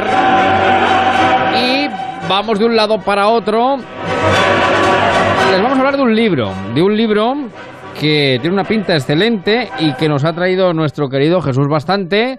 Mi querido Jesús, a la paz de Dios, buenas tardes. Muy buenas tardes, don Javier, ¿cómo estamos? ¿Está usted bien, razonablemente? Muy bien, además hoy es el día perfecto para este programa. Estamos con mucha marcha desde por la mañana, con tres medallas en, en los europeos, en veinte kilómetros en marcha. Sí, señor, sí, señor. Y sí, yo señor. Vengo aquí a hablarle de, también de, de un sitio donde yo estuve corriendo hace muy poquito, o sea que... Fantástico. Ah, de Roma, claro, sí, del Vaticano, claro, sí, sí, sí, señor. Como usted sabe, de un, de un lugar que, que curiosamente conozco muy bien por cuestiones de trabajo... Pero que gracias a este libro he descubierto que, que siempre queda muchísimo por conocer. Jamás pensaría que eh, alguien como yo, que trabaja en, en temas religiosos relacionados con, con la Iglesia Católica y con el Vaticano, encontraría un libro en el que le descubrieran que hay muchísimas cosas del de, lugar más conocido de, de la cristiandad que, que, que no tenía ni la más remota idea. Y ese libro es el de Javier Martínez Brocal. Eh, sí, señor. El Vaticano como nunca te lo habían contado. De ello vamos a hablar. San Pedro por dentro. Sí, sí señor, sí señor. Bueno, eh, Jesús es colaborador de En Marcha, en Onda Cero, eh, redactor jefe de religión, de religión digital eh, punto com, y efectivamente me hablaba de este libro que no conocía. Está editado por Planeta y tiene una pinta excelente. El Vaticano como nunca te lo habían contado, obra de Javier Martínez Brocal. Tocayo, ¿qué tal? Muy buenas tardes. Hola, ¿qué tal? Javier, Jesús, muy buenas tardes. Os saludo desde un lugar un poco fresquito, que es Castel Gandolfo. Estamos cerca de Roma, pasando calorcito. Ya que ya que los papas no van a, a Castel Gandolfo a veranear ahora, ¿estás tú? Me he apropiado del Palacio Pontificio, no, estoy, estoy muy cerquita del Palacio Pontificio y bueno, pues vivo verano como un papa prácticamente. Bueno, pues no es mal verano, ¿eh? Otra playa de conocida del Vaticano, ¿eh? Claro, porque hay que decir que... Castel, Castel Gandolfo era eh, la residencia veraniega habitual de muchos papas, eh, que en este caso el, el Papa Francisco de momento no está por ahí, ¿no? No, no ha ido por allí. El Papa Francisco esta tarde, fíjate, está en Roma, está en, ahora mismo en el Circo Máximo, eh, pues con unos setenta mil jóvenes italianos que, bueno, que se están preparando para el sínodo y el Papa quería reunirse con ellos, o sea que él está pasando calorcito en el Circo Máximo de Roma. Bueno, ahora mismo bueno, el... sí, es verdad. El Vaticano, como nunca te lo habían contado, una curiosa guía de secretos que se esconden tras los muros de los, de los estados más pequeños del planeta. Editado además por Planeta, dicho sea de paso, ya no, nos vale una cosa y otra. Claro, claro, claro. Bueno, eh, te sorprendería, cuest... Javier, porque, porque ya te digo, yo he tenido la, la fortuna de cuestiones de trabajo fundamentalmente viajar mucho a, al Vaticano y estar muchísimas veces en, en, en la Basílica de San Pedro. Y, pero, pero hay muchísimas cosas que, que a mí me han sorprendido, desde saber que, que el balcón desde el que salen los papas no es el único que existe, que incluso hay, hay un balcón interior para cuando De, que data de la época en la que, bueno, pues los, los estados vaticanos a veces estaban eh, invadidos o estaban asediados, sí, y los papas celebraban la bendición de sus Urbi et Orbe hacia adentro. Digamos que era una Urbi et Orbe eh, un poco más recogida, ¿no? Más, más, más en familia, Javier. Era una Urbi et Orbi en pequeñas dimensiones. Esto era sobre todo tras la caída de... O sea, tras, cuando, cuando llegaron los garibaldinos a Roma. Y entonces, sí, el Papa dijo que él era prisionero del Estado italiano y que no se asomaba al balcón de la Basílica de San Pedro como protesta. ¿Era Pío Nono aquel? ¿Era Pío Nono, Pío nueve? Efectivamente, Pío así, Nono, es, sí. así es, así es, sí, sí, sí. sí. Y es decir, para la bendición Urbi et Orbi pues se daba desde dentro de la Basílica de San Pedro. Sí. Eh, y los que participaban tenían que ir vestidos de luto. Para asistir a la bendición Urbi et Orbi tenías que ir vestido de negro, o al menos con corbata negra. Porque si no te dejaban pasar. Ahora ya las cosas han cambiado. Si no, no pasabas. Hay, hay muchos, eh, muchas joyitas en, en ese libro, ya digo, de un, de un recinto tan aparentemente tan, tan conocido, que guarda múltiples reliquias, estatuas, anécdotas. También hay, hay yo había una otra de las cosas que a mí me sorprendieron y que no conocían, es la existencia de una vidriera que recuerda, además hace relativamente poco para lo que estamos hablando del de Vaticano, de una institución, de la cabeza de una institución que, que tiene dos, dos, dos milenios de historia, que hay una vidriera que recuerda cuando un bombardeo en la Segunda Guerra Mundial, cayó una bomba en, en, en el territorio vaticano y no llegó a explotar.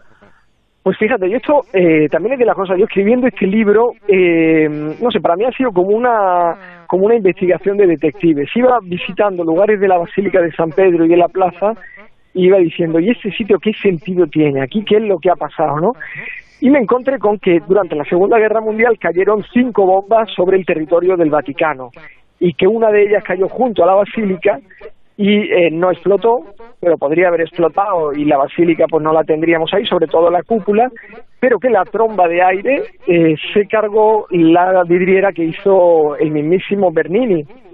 Eh, sí. Que es la vidriera de la Gloria, eh, es esta, es en, en color eres, eh, ocre, en color naranja, con la paloma del Espíritu Santo, uh-huh, junto a la cátedra de San Pedro, es preciosa, y a mí me gusta mirarla porque podría no estar ahí, ¿no? Eh, pues si la locura de la guerra hubiera ido adelante, pues podría haber estado ahí. Esa bomba también tiene su historia, ¿sabes? Porque no se aclaraban ni el Papa ni nadie de quién había tirado esa bomba. Unos decían que habían sido los nazis, otros que habían sido los aliados, porque efectivamente Roma era una ciudad ocupada por los nazis en ese momento y no se entendía bien por qué los nazis habían disparado contra el Vaticano, y mm. al final, pues meses más tarde se descubrió que eran eran era un, un fascista de, de Mussolini, mm. del, un, un nostálgico de Mussolini que había querido cargarse las instalaciones de Radio Vaticana que estaban dentro de los jardines vaticanos, desde las que transmitía el ejército aliado. Oye, ¿y qué hace una tumba y una estatua de una condesa del siglo once del Vaticano, Matilde di Conesa? Bueno, esa tiene una historia muy divertida, además de la historia de Matilde de, de Canosa, que era una mujer de armas tomar, era una mujer que intercedió para que el Papa se pues, hiciera las paces con, con el emperador del Sacro Imperio Germánico. Sí, eh, sí. No, pero a mí lo que me gusta de esa estatua, fíjate, es que encima tiene tres angelitos hechos por un escultor que era, eh, pues era colaborador de Bernini. Sí. Y este escultor pues tenía una mujer que era guapísima y que se enamoró de Bernini. Y entonces era la amante, la amante de, de, de, este, de este artista. El caso uh-huh. es que le llegaron los rumores uh-huh. al pobre Bernini de que también su hermano era amante de esta generosa mujer. Sí, y generosa Bernini mujer. Se puso a las puertas de su casa para sí. descubrir la verdad, y efectivamente lo pilló, lo pilló en fraganti. Sí. Y Bernini, que ha sido autor de, de tanta belleza y de tantas cosas con sí. una delicadeza, agarró una vara y le apaleó a su hermano y estuvo a punto de asesinarlo en Santa María Mayor. Vaya. Y entonces la, la madre de Bernini y del pobre hombre, del herido, eh, intercedió sí. ante el Papa para que tampoco metieran en la cárcel a Bernini. Claro, y tenía que hacer la columnata Papa, todavía, tenía que hacer la columnata y muchas cosas todavía. No, pero el Papa no solo le, per, le perdonó, sino que le dijo, mira, yo creo que ya va siendo hora de que te busques una mujer y de que tú te cases y te tranquilices. Y el hombre obedeció y se casó algún, algunos meses más tarde. Sí, hablando de Bernini, hubo esta misma semana en el País Semanal ha habido un, un fantástico reportaje de Íñigo Domínguez sobre la rivalidad entre Bernini y, y Borromini, que es una de las, de las rivalidades de la historia del arte más desconocidas, pero también más vibrantes. Buena parte de lo que de lo que hoy es la plaza y la, y la Basílica sí. de San Pedro se ve al genio de, de estos dos personajes que eran como, como Salieri y Mozart, como el, el Gin y el Jan, vaya, eran... Dios y el diablo. No, eran dos fuera de serie y trabajaron juntos en la Basílica de San Pedro. El problema es que Bernini era un hombre de, de buen gusto y era un hombre muy valiente, eh, pero sin embargo le faltaban conocimientos de, de ingeniería. Pues cómo sí. tener... Él quiso poner a los lados de la fachada de San Pedro dos torres y empezó a construirlas, pero las torres eran preciosas, pero se le estaban cayendo... Efectivamente, sí. dos campanarios, y estaban creando unas grietas eh, enormes en la fachada. Entonces empezaron allí a, a decir que, que, que Bernini se estaba cargando el Vaticano prácticamente, ¿no? Y Borromini era el que le resolvía esos problemas técnicos, pero Borromini ganaba cien veces menos que Bernini. Y, yeah. se, y Bernini yeah. se llevaba todo el mérito. Y bueno, al final Borromini se enfadó y se fue. Ah, lo que pasa con... Es la historia de mi vida. Eso es lo que pasa con Javier, que cobra cien veces más que yo en esta colaboración de nuestro, y, y yo traigo personajes tan interesantes como Javier Martínez Brocal. Claro, claro. Pero, oye, hay, hay una cosa que también he visto, hay una cosa que también he visto que me ha llamado la atención. Eh, lo que aseguras es que eh, si hay algún rincón que, bueno, te causa especial, bueno, emoción, eh, es eh, la, tumba. la tumba de San Pedro, ¿no? La tumba de San sí. Pedro. Sí, no, a mí me impresionaba, sí, sí, la, la, la tumba, el, el hecho de que a lo largo de la historia millones y millones de personas se hayan puesto en camino para llegar a esta tumba, ¿no? Como en el pasado muchos pues salían, hacían prácticamente testamento y se iban de sus casas y de sus ciudades para llegar hasta la tumba de San Pedro, ¿no? ¿Y, y qué es lo que les atraía, no? ¿Qué es lo mismo que, que atrae ahora a, a tantas personas, no?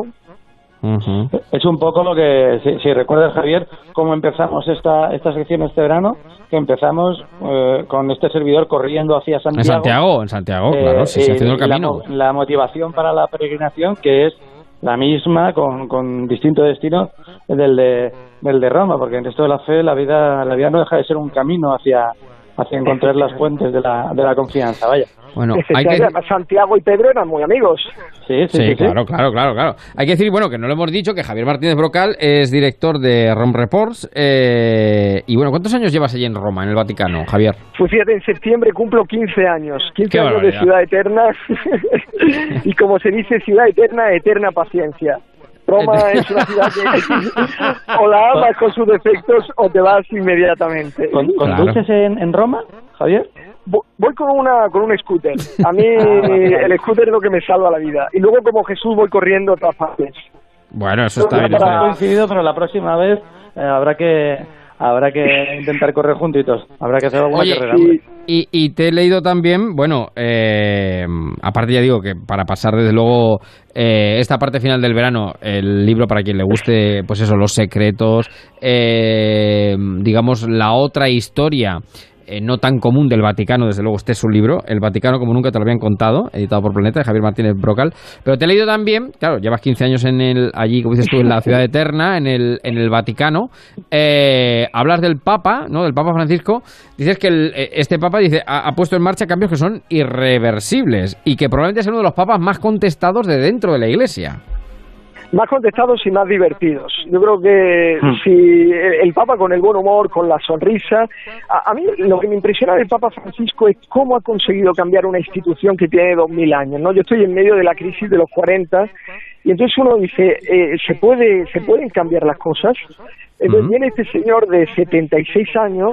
y consigue cambiar la situación. Obviamente, eh, no es que a partir de ahora cambie cambie la doctrina, ¿no? Pero cambia el, el, la perspectiva, ¿no? O sea, ahora y la forma, y la forma, la forma, ¿no? La Iglesia y da la sensación de, de que con Francisco todo, cualquier cosa puede ser posible. Y eso sí que es interesante. Para, cualquier, para cualquiera que, que, que se sienta responsable de la Iglesia en la que, en la que tenga fe, vaya, en la que quiere, en la que quiere vivir y trabajar.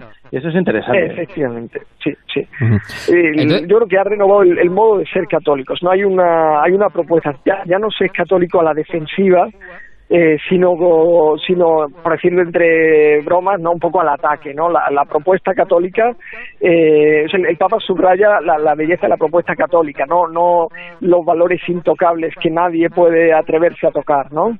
Uh-huh.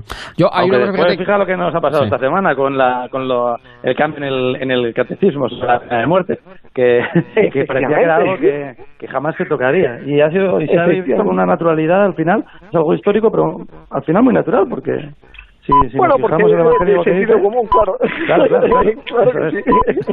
Y que, que, oye, por por por, te, por mm, de, o sea, por remarcarlo, ¿cuál es el cambio? El cambio, Jesús. Bueno, mira, el cambio ahora es cultural. Tú piensas cómo era eh, eh, cómo era la Iglesia Católica hace quince años y en qué consistía ser católico hace quince años y en qué consiste ser católico ahora. Obviamente no cambia eh, no cambia el contenido, pero cambia la forma. Eh, mm.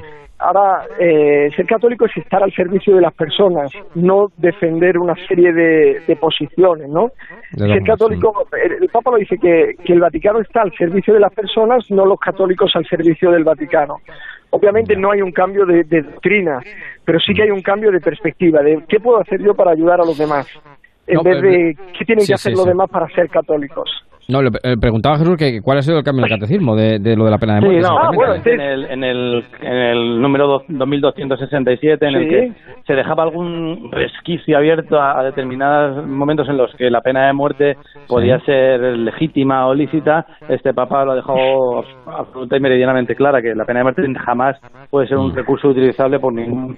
por ningún Estado y por ningún eh, en ningún órgano eh, jurídico. Y de hecho, eh, bueno, eh, está está promoviendo algunos cambios. Eh, sí, hace sí, unos sí. días el Estado de Nueva York mm, confirmó que después de, de esta decisión del Papa iba a empezar a plantear que se erradicara la pena de muerte en, en Estados Unidos. Luego pasa en otros sitios como Filipinas, que se está planteando eh, que vuelva la, la pena de muerte. Una pena de muerte que, por cierto, en el Vaticano estuvo vigente hasta dos mil uno, aunque jamás se llevó a término desde hace bastantes siglos, vamos. No, hay, no creo que desde mil ochocientos sesenta y nueve o setenta no hubo una ejecución en, en el Vaticano. Bueno, en, cual, en cualquier caso, eh, ya digo que para vaticanistas, para los que no lo son, eh, para curiosos de la historia...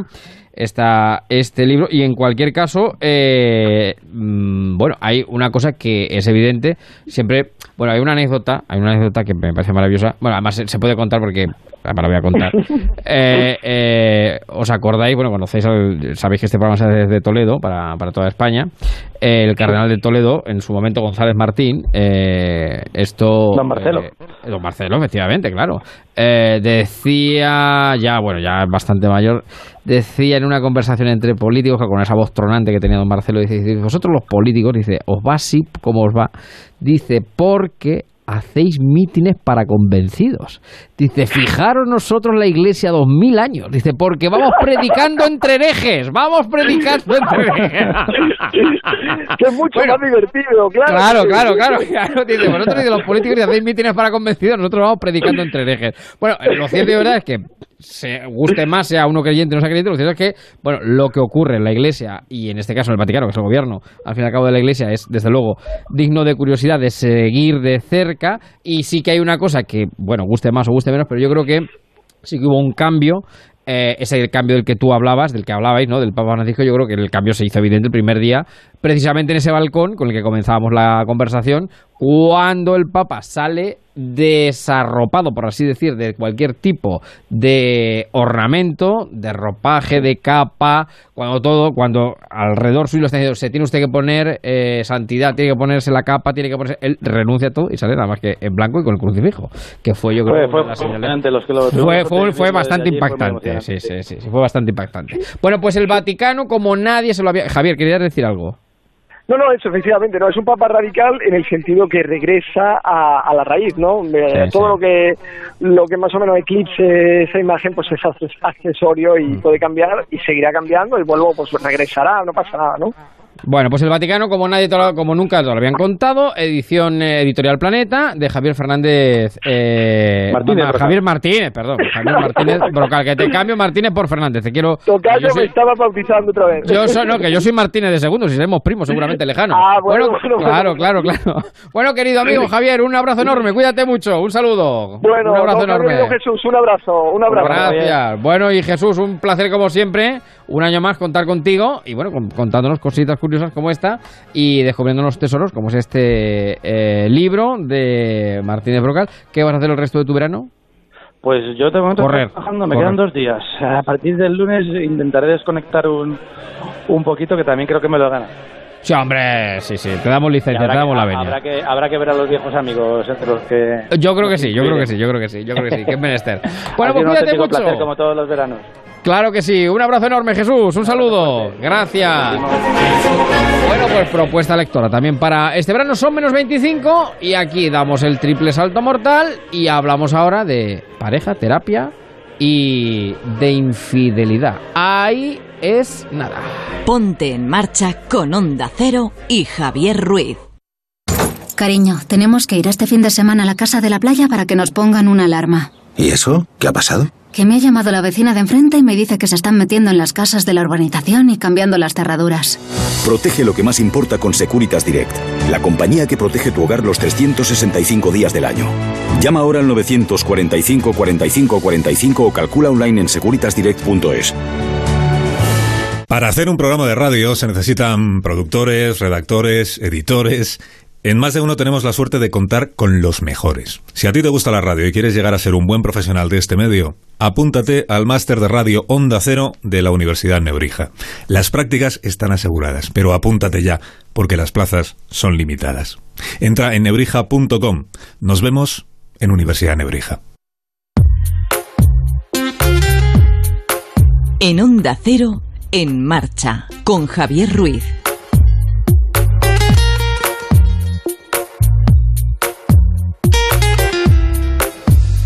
Seguimos en marcha en esta tarde de sábado en las que nos ha dado este año por hablar de sexo, de relaciones de pareja con la sexóloga, psicóloga Ana María Ángel Esteban. Mi querida amiga, ¿cómo estás? Buenas tardes. Hola, Javier, buenas tardes. Acércate un pelín el micrófono, que efectivamente viene aquí. Viene Te lo aquí. Cuento a ti. Ahora mucho mejor, mucho mejor. ¿Cómo estás? Hola, Javier, muy bien. ¿Todo bien? Sí, genial. Hoy hablando de un tema que es espinoso, porque claro, hablar de infidelidad... Bueno, había una frase que me encantaba de Diana de Gales que decía, dice, oh, dice, tres son multitud. ¿Te acuerdas, no? Sí. Bueno, pues infidelidades que suceden en relaciones de pareja y que son malas por naturaleza o a veces pueden tener algún efecto benéfico.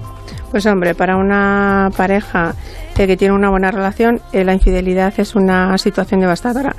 Eh, para parejas, claro, cuando yo hacía un anuncio estos días de que incluso puede ser algo ventajoso, puede tener eh, un cierto aspecto positivo, y me refería sobre todo a parejas que tienen una mala relación desde hace muchísimo tiempo, ¿sí? Y esto puede ser un detonante para que se decidan a, a romper. Eh, incluso hay veces que... que el que está siendo infiel eh, hace lo imposible para que su pareja se entere que está siendo infiel y así ser más fácil ser dejado porque él no se atreve. Bueno, él o ella. Ya, entiendo. O eh, en caso de que sea la pers- ella la que se entera que su marido está siendo infiel, eh, pues ya le cuesta menos trabajo también dejarle porque ya tiene una razón. Tiendo a hablar más en masculino porque en mi consulta lo que más veo eh, son parejas en las que el hombre ha sido infiel. Sí. Eh, y de hecho las estadísticas también eh, demuestran que en general los hombres son más infieles que ¿sabes? Las mujeres. No que no las mujeres no sean infieles, que también no, eh, claro, existe, claro, claro, claro, pero claro. Sí que es más predominante en el caso de los de los hombres. Sí, sí, sí, sí. Por tanto, una infidelidad viene sobre todo determinada quizá por una mala relación de pareja. Uh-huh. ¿Por qué otros factores? Es decir, ¿qué es lo que ocasiona? ¿Falta de sexo? Eh, falta ¿qué, ¿Qué es lo que deriva en una infidelidad al final? Sí, pues en la pareja... Ella, sí, cuando una persona es infiel, eh, lo hace básicamente, bueno, por un descubrimiento, querer tener una aventura, y es por una razón sexual. Pero cuando uno es infiel, está buscando fuera, en esa otra persona, lo que le falta en la pareja. Y suele ser sexo y afecto. Uh-huh. Entonces, eh, los hombres lo que más buscan, al principio sobre todo es sexo, y las mujeres lo que más buscamos es sobre todo afecto. Ya. Yeah. Y claro, pues repetir en las relaciones puede llegar eh, a producir un enamoramiento que el resultado en una pareja estable y consolidada que tiene una buena relación, eh, aquí sí que puede tener un efecto nefasto porque el enamoramiento haría que quizá esa pareja se, se destruyera. Y eh, en otras parejas, en, lo que, en las que estaba diciendo antes que, estaban, que están mal, pues bueno, pues ahí no hay no hay prácticamente ningún problema. Uh-huh. Es como un empujoncito para dejarlo. Ya, ya, ya, ya, ya. y que eh, cuando una persona, bien sea hombre o mujer, es infiel, dices que bueno, bien, bien buscaba sexo, busca afecto eh, en función de, de si es hombre, si es mujer, aunque bueno, estos son parámetros generales que luego evidentemente pues sí. también tienen sus excepciones. Pero eh, también producen enganches, las porque se puede estar eh, con dos amores a la vez. Había una canción que decía, es imposible estar con dos amores, pero ¿se puede estar con dos amores a la vez o no? Eh, sí, sí, sí, sí, las personas... Eh, uy, esa canción es, es muy ideal para hablar de este ¿De tema. ¿De dos amores? Sí, sí de, entre dos amores. ¿De Ana Belén? Sí, de Ana Belén. Eh, pues sí, el amor en, en una pareja... Eh, no hace imposible que conozcas a otra persona y puedas tener sentimientos también hacia esa otra persona. Si te enamoras de ella y de tu pareja no estás enamorada, pues entonces ahí es donde lleva eh, a producirse el conflicto.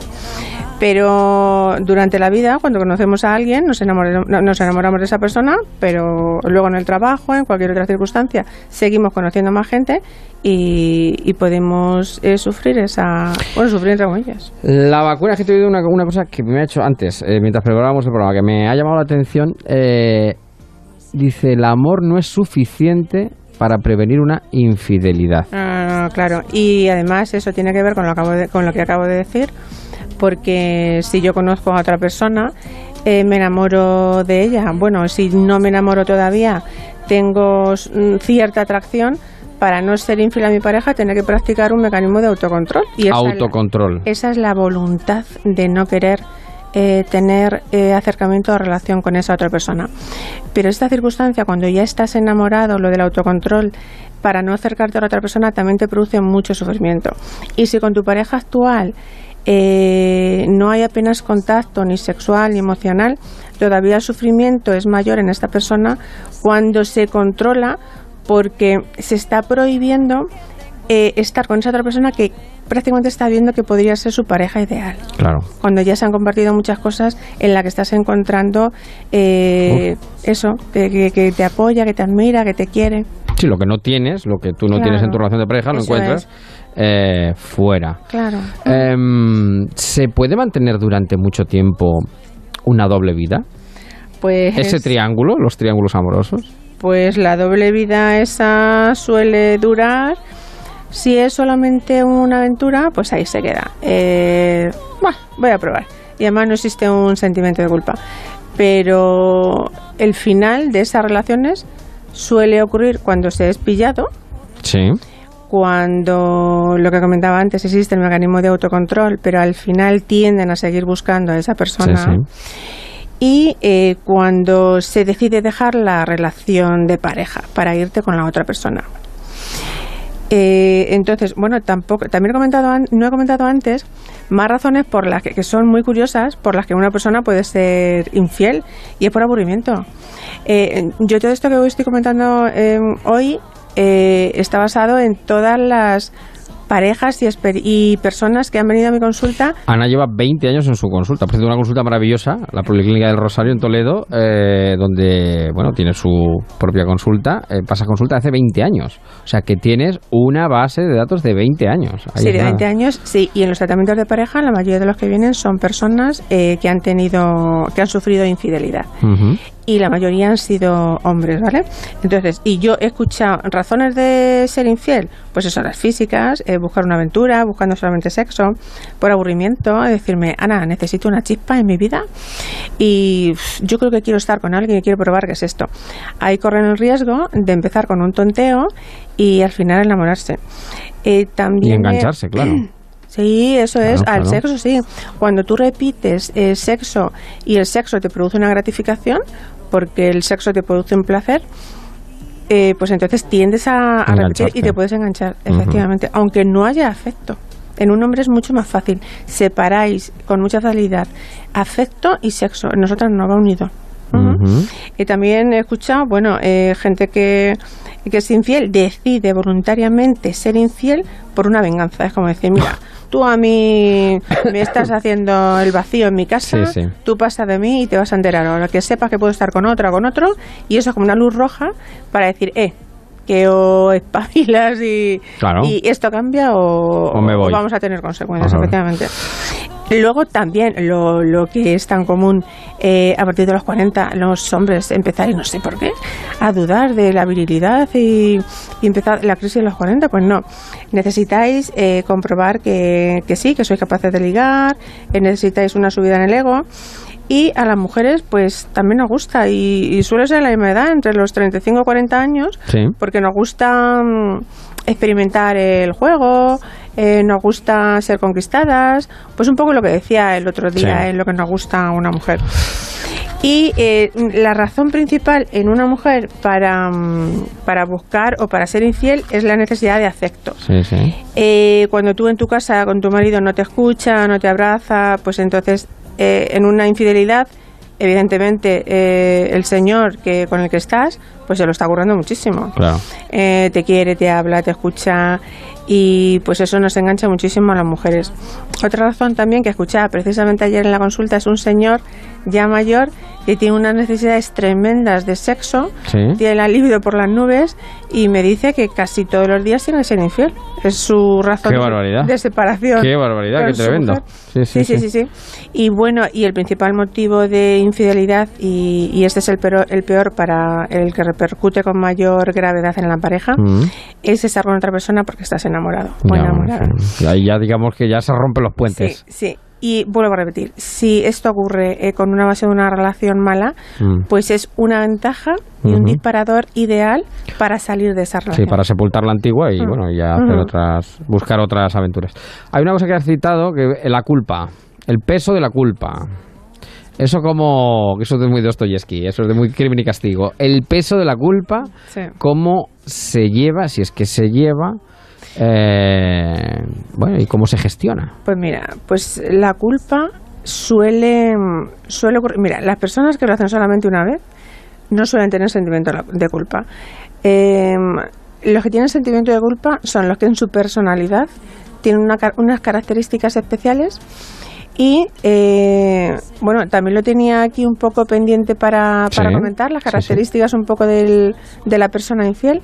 Pero el sentimiento de culpa se gestiona en el psicólogo o dejando de, o dejando de ser infiel. Sí, sí, sí, sí, Entonces, sí. pero claro, el sentimiento de culpa, porque ahora al final yo creo que lo voy a comentar también, ¿Mm? eh, un, una persona, ¿Sí? eh, una persona que sí que me, me impactó muchísimo en, en la consulta, ¿Sí? eh, porque me hizo un comentario sobre, para mí fue, fue doloroso emocionalmente escuchar eso, soy muy sensible también como psicóloga, y, y me decía algo así como que en la baraja de su vida sí. le habían tocado unas cartas y son las únicas que tenía para jugar, y yo decía no, o sea no, se sentía, se sentía mm, tremendamente culpable cada vez que intentaba tener un acercamiento a esa persona de la que estaba enamorada, sí, sí, porque sí. estaba enamorado de una persona, eh, tenía que llegar a casa y tomarse un ansiolítico. Entonces al final, lo que decía antes, si no estás con esa persona lo pasan mal, pero si te acercas también lo pasan muy mal. Y, y, y también, fíjate, en cuanto a, a, a valorar si ser infiel o no, yo siempre insisto en que hay que ser honesto con la otra persona, pero también honesto consigo mismo. Hmm. Y si no estás con otra si estás con otra persona pero no la quieres, no estás siendo ni honesto con ella ni honesto ni contigo mismo. Claro. Entonces, al final, para mí, una reflexión muy importante, muy importante es que no tiene precio ni emocional, ni moral, ni económico eh, levantarse, acostarse, estar durante todo el día con esa persona a la que quieres tanto, a, a la que sabes que te, que te quiere, que te escucha, que te admira, eh, que te valora, y esa es la otra persona que posiblemente has encontrado cuando has sido infiel, que no estoy promulgando la ya ya ya, ya. No, pero vamos, te entiendo, te entiendo. Yo creo que los oyentes también te entienden. Claro, pero pero la infidelidad pues, uh-huh. está ahí para para todos. Eh, bueno. Personalidad del que es infiel, pues fíjate, eh, hay una personalidad, una cierta, un patrón de personalidad, eh, y suelen ser los más aventureros, son sí. los más proclives a, a ser infieles. Los más aventureros. Sí, porque tienen una necesidad de exposición al peligro, sí. a ver si me pillan o no soy pillado, la adrenalina, eh, la gratificación, repiten. También influye mucho la educación en la infancia.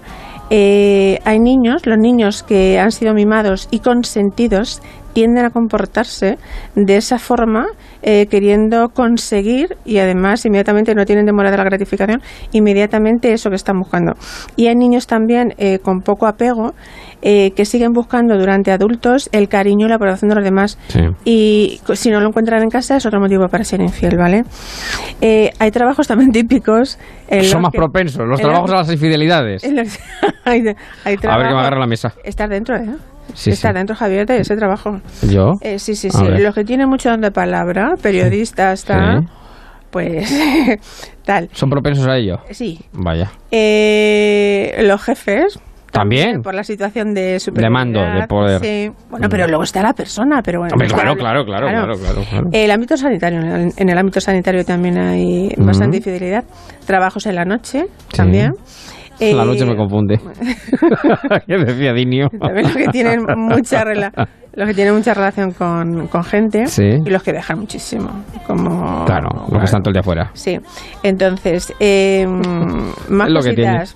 Aunque lo de estar fuera yo siempre decía que era una ventaja para consolidar una relación, porque como ves menos a tu pareja, cuando la ves, la ves con más ganas, dicho sea de paso. O sea que todo eso es, en fin, eso es ver el vaso medio lleno, medio vacío. Bueno, y fíjate. Y rematando. Y a ver, mira, las consecuencias, consecuencias, consecuencias. de ser infiel. Eh, madre mía, psicológicamente, ¿Mm? eh, la personalidad sufre un... Mucho. Un, sí, emocionalmente, entonces... Aquí, aunque es difícil de entender, sufre la persona que ha sido engañada, sufre un poco también el, el que engaña, pero también sufre esa tercera persona que está involucrada en la, en la infidelidad. Porque cuando hay un enamoramiento y, y se rompe esa relación, es una ruptura en toda regla de una pareja. Eh, eh, yo, por ejemplo, tengo sentimientos hacia esa persona que uh-huh. está siendo infiel a su mujer conmigo, y si esa persona me deja, para mí va a ser una ruptura y voy a tener que pasar un duelo eh, en toda regla, porque a mí quizá me haya prometido eh, un futuro, que iba a dejar a su pareja y tal. Entonces, para mí también es un sufrimiento. Pero la, para la persona engañada eh, vemos sobre todo síntomas de depresión, sí. de resentimiento, de envidia, también es raro, ira, ira, muchísima ira, venganza, uh-huh. también lo que decía, incluso en forma de infidelidad también, y una bajada de autoestima enorme. Claro. Eh, la pérdida de confianza. Cuando hay una infidelidad en una pareja, la confianza se mina, se resiente. O sea, total, es lo peor. Y siempre que ha habido una infidelidad, eh, hay que ir a una terapia de pareja. O sea, no sirve eh, que entre ellos lo intenten solucionar, porque eh, ella empieza a reprochar, o él, bueno, es que... Sí, sí, no, sí, sí, no sí, sí. El que ha sido dañado tiende a hacer reproches continuamente, tiende a recordar. El que, el que sufre, eh, el que ha sido infiel, tiende a defenderse, tiende también a echarle a ella la culpa. Uh-huh. Y, y esto cada vez aumenta más, más, más, más y más, hasta que deciden ir al, al psicólogo a hacer una terapia de pareja, pero ya quizás es un poco tarde. En mi experiencia, en la resolución de con una terapia de pareja en una infidelidad es muy lenta.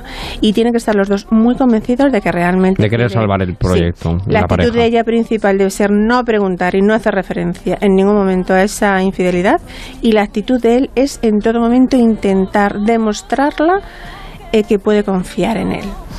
Eh, porque si no está indirectamente sometido a examen. Claro, fiscalizado está. todo el día. Sí, entonces también eh, eh, eso es cruel. O sea, entonces o se resuelve o hay que dejarlo. Y la mayoría de las parejas en las que hay una infidelidad eh, tienen una ruptura.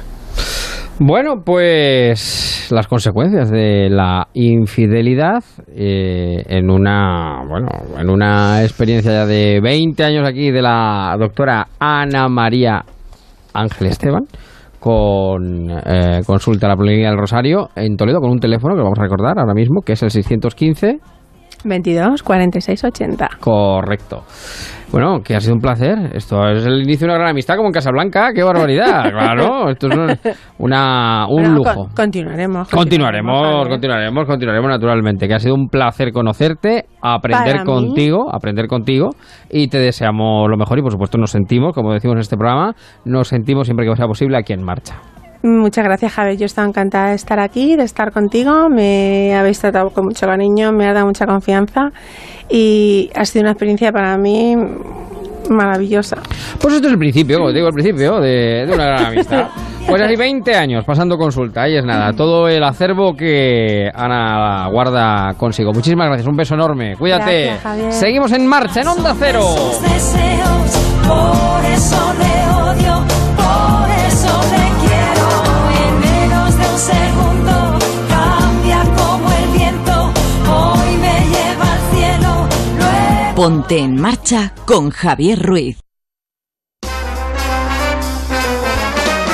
Y tiempo ahora en marcha para hablar de la solución ideal que refresca el verano con el climatizador de aire Pigmeo Cool, el pequeño que enfría a lo grande. Y ya saben que para hablar de soluciones, para hablar de calor, para hablar de métodos contra ello y el método más efectivo, pues ¿quién lo trae?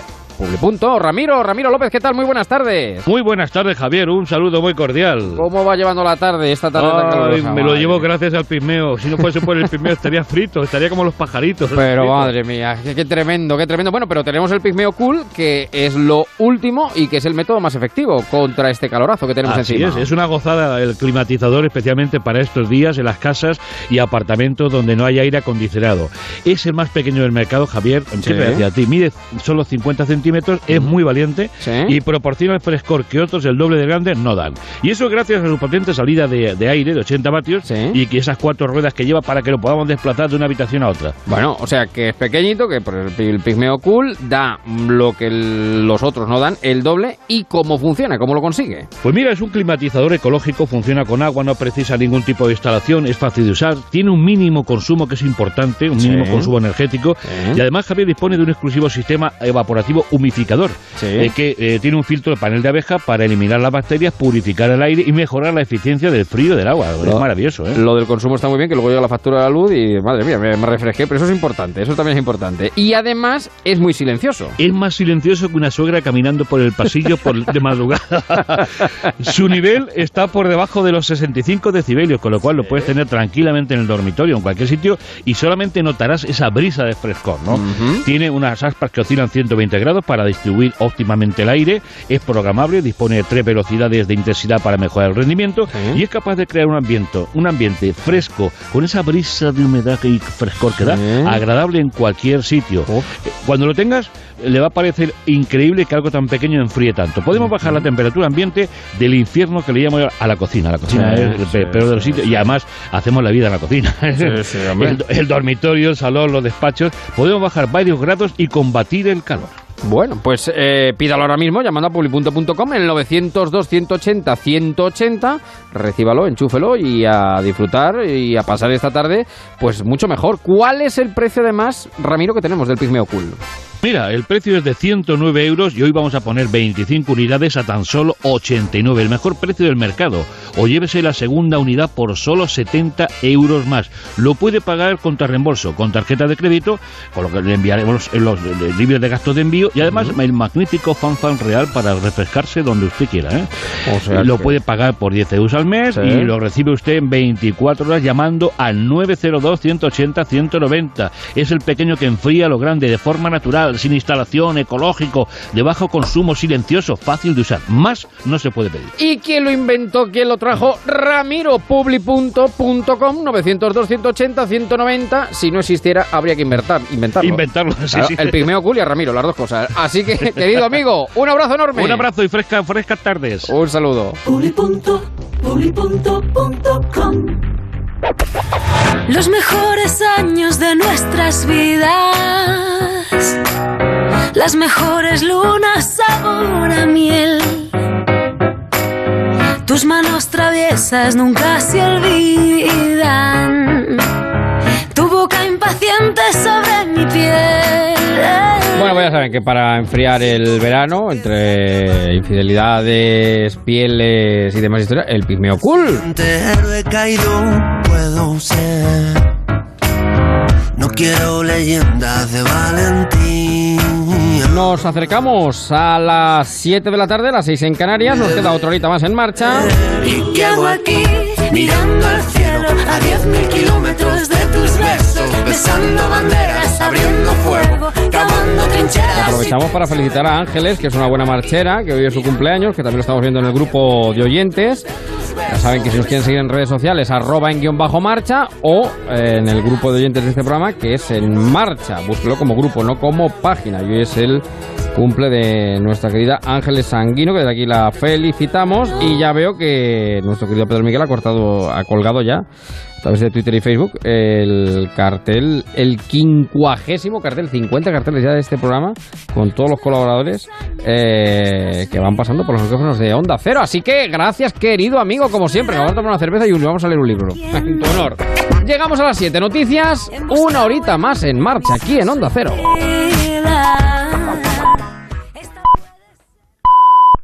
Son las siete, son las seis en Canarias. Noticias en Onda Cero.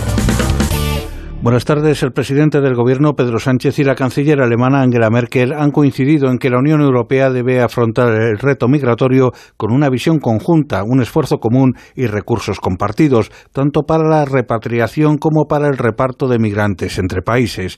Ambos han comparecido en rueda de prensa conjunta después de mantener un almuerzo de trabajo en Sanlúcar de Barrameda. El presidente del Gobierno ha explicado que están en conversaciones con Bruselas para desbloquear una serie de recursos económicos que posibiliten a Marruecos obtener materiales que les permitan ser mucho más eficaces en el control de sus fronteras, y aunque no ha querido dar ninguna cifra, ha precisado que se trata de muchísimos recursos económicos, no solo para políticas migratorias, sino en otras relacionadas con el desarrollo económico y social. No es en particular una política en concreto sobre qué hacer en el control de las fronteras, que por supuesto, insisto, hay que hacerlo, es transversal, es es, digamos, holística, en el sentido de que al final, si queremos hablar de cómo ordenar eh, los flujos migratorios, de cómo hacer frente a este desafío global que tiene el conjunto de la sociedad europea, lo tenemos que hacer primero desde visiones compartidas, desde aproximaciones comunes y, desde luego, haciéndolo desde un punto de vista mucho más, eh, digamos, transversal a lo que se ha hecho hasta este momento. Por su parte, Angela Merkel ha subrayado que Alemania comparte el enfoque de España y que es partidaria también de intensificar la cooperación con Marruecos como país de tránsito y de origen de inmigrantes hacia Europa, y también con Túnez. La canciller ha detallado que la propuesta conjunta pasa porque la Unión Europea encuentre un sistema para trabajar en la repatriación de las personas que no pueden quedarse. Para ello, Merkel ha dicho que se debe hablar con los países de origen como Marruecos o Túnez para entablar negociaciones, como ya se hizo con Turquía y Libia. Aquellos que tienen el derecho de quedarse en la Unión Europea deben ser repartidos de manera justa. Y eso es un tema que nos mueve todo el tiempo. No tenemos solución todavía, pero en la medida que crece el número de países que están en favor de un reparto justo de aquellos que tienen derecho de quedarse aquí por asilo o por guerra civil en su país, pues tienen que mover algo en la Unión Europea. El secretario de Internacional del Partido Popular, José Ramón García Hernández, ha celebrado que la canciller Merkel le haya recordado al presidente del Gobierno, Pedro Sánchez, que la política migratoria es común en todos los miembros de la Unión Europea, Europea y que no corresponde a las decisiones de un único país. Pedro Sánchez ha quedado como un auténtico llanero solitario delante de todos los socios de la Unión Europea, proponiendo primero papeles para todos, a después decir que él tiene una política migratoria, creando un problema para la comunidad autónoma de Andalucía y ahora queriendo transportar ese problema para las otras diecisiete comunidades autónomas. Necesitamos un presidente de gobierno que dé soluciones para todos y no problemas para diecisiete.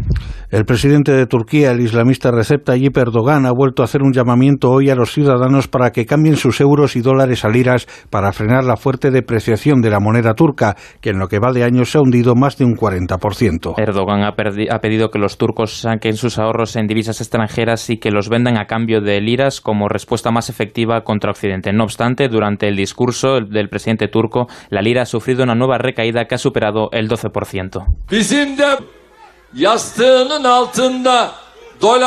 Si alguien guarda dólares, euros o lingotes de oro bajo la almohada, es hora de cambiarlos por liras en nuestros bancos.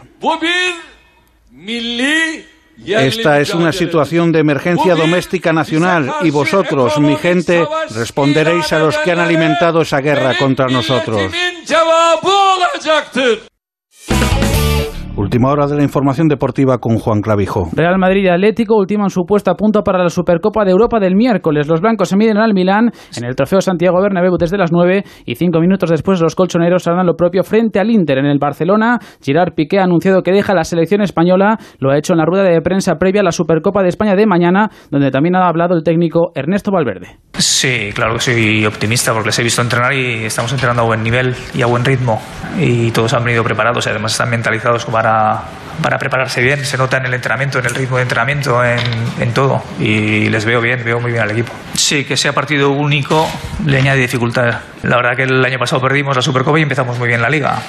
Entonces, vamos, no, no viene una cosa relacionada con la otra, pero está claro que nos gustaría hacerlo. Y si podemos hacerlo y empezar la liga como el año anterior, pues mucho mejor. Además, en menos de una hora arranca la jornada vespertina de los europeos de atletismo. Enviado especial de Onda Cero a Berlín, Félix José Casillas.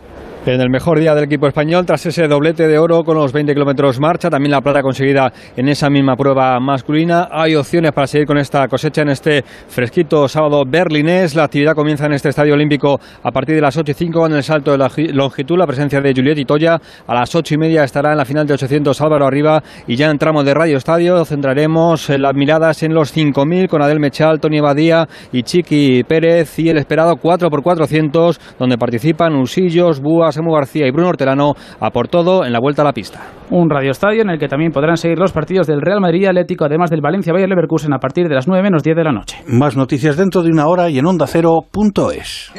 El verano no es verano sin el concurso de las mejores fotografías viajeras de Gente Viajera. Te invitamos a viajar. Participa y envía una fotografía de uno de tus viajes y podrás conseguir estupendos premios. Este año nuestro concurso viene cargado de novedades. Iberia Regional Air Nostrum, la mejor manera de volar a Francia, te lleva a enamorarte de una de las ciudades conectadas con la aerolínea. Haz de tu estancia una experiencia completa alojándote en un hotel por gentileza de Turismo de Francia. Viaja con Gente Viajera a Andalucía y descansa en uno de los hoteles villas turísticas de la comunidad andaluza. Para los más aventureros, Viajes El Corte Inglés te lleva a un mundo de experiencias únicas para toda la familia. Dos noches para dos adultos y dos niños en en un hotel de PortAventura, acceso ilimitado a PortAventura Park y un pase por persona y estancia a Ferrari Land. Es muy sencillo, solo tienes que hacernos llegar una foto de tus vacaciones junto con una breve descripción y tus datos personales a genteviajera arroba onda cero punto es o Las Ramblas ochenta y ocho noventa y cuatro, cuarta planta, cero ocho cero cero dos, Barcelona. Suerte a toda la gente viajera. Gente viajera.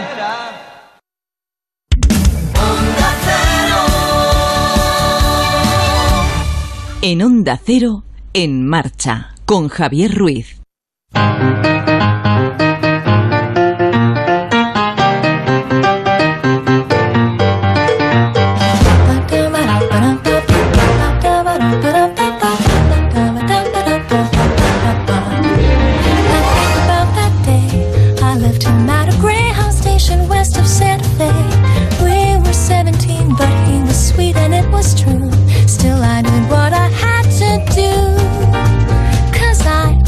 Pues mira que bien que hemos llegado a las siete de la tarde, siete y siete minutos, seis y siete en Canarias. Y mira que bien que aparece por aquí, fugaz como el aire, como el viento que la trae, que la lleva, bailando con sus zapatos de claqué. Mi querida, mi querida, única, indistinguible Eva María de Jesús Martínez Balvanuz, Abascal Freeland de Todos los Santos. Buenas tardes, Eva. ¿Qué tal? Muy buenas tardes, Javier. ¿Cómo estás? Toda la vida. Oye, pues muy bien. La verdad que con esta sintonía, esta canción de cabecera que te traigo hoy, de repente le entra uno por el cuerpo como un buen rollismo, ¿verdad? Una claro, buena vibra. Eso es. Esto era la banda sonora de la película que se llevó tantos Oscar, que nos gustó tanto, pero que no me acuerdo cómo se llama. Bueno, me... No me gustaría tanto cuando no me acuerdo cómo se llama, pero... Porque además tú la viste. Sí, sí, claro, sí, sí, sí, la, claro que la vi. Exactamente, y pudiste... Pero bueno, estaba muy bien. Estaba muy bien. Y se llevó muchos Oscar. Y se llevó muchos Oscar, y no puedes decirme el título. No me acuerdo. Bueno, yo creo que ya lo has puesto todo de lo que estoy vamos a hablar hoy. Estoy en la enfermedad del olvido, estoy en la memoria. Lo has puesto, yo creo, encima de la mesa tuya. Hoy hemos hablado de muchas cosas aquí, en la guasa de la flamenca, hemos hablado del baile en la política, en las redes sociales, lo que más lo está petando. ¿Recuerdas ese reto de My Feeling Challenge? Sí, bueno, el baile bueno, del Swiss Que Swiss. Me parece tan, tan, tan descabellado. Sí, sí, muy temerario, pero sabes que nos quedamos con el baile fuera de lo del coche, no, el baile sin más. Bueno, uh-huh. pues claro, eh, ¿cómo vamos a hablar de baile y no vamos a hablar de cine? ¡Claro! Las películas, claro, las películas, eh, los bailes, bueno, que han girado, ¿no?, en torno al baile, pues más eh, que han marcado, ¿no?, la historia del séptimo arte y que han dado esplendor y brillo, además también pues de dinerito, ¿no?, a Hollywood. Hay muchísimas, hay muchísimas películas que hablan del baile y una de ellas es esta, eh, que tú no sabes decirme el nombre, yo tampoco te lo quiero decir, bueno... Es que me parece alucinante. Que no me acuerdo, que estoy yo ya, que estoy muy mayor ya. Que no me acuerdo lo que desayuno esta mañana. Pero lo bueno es que te acuerdas de, de la banda sonora. Además, hombre, está, claro, con favor. Esta canción empieza la película. Sí, sí. Es La La Land. ¡Hombre! Por favor, como Maciel.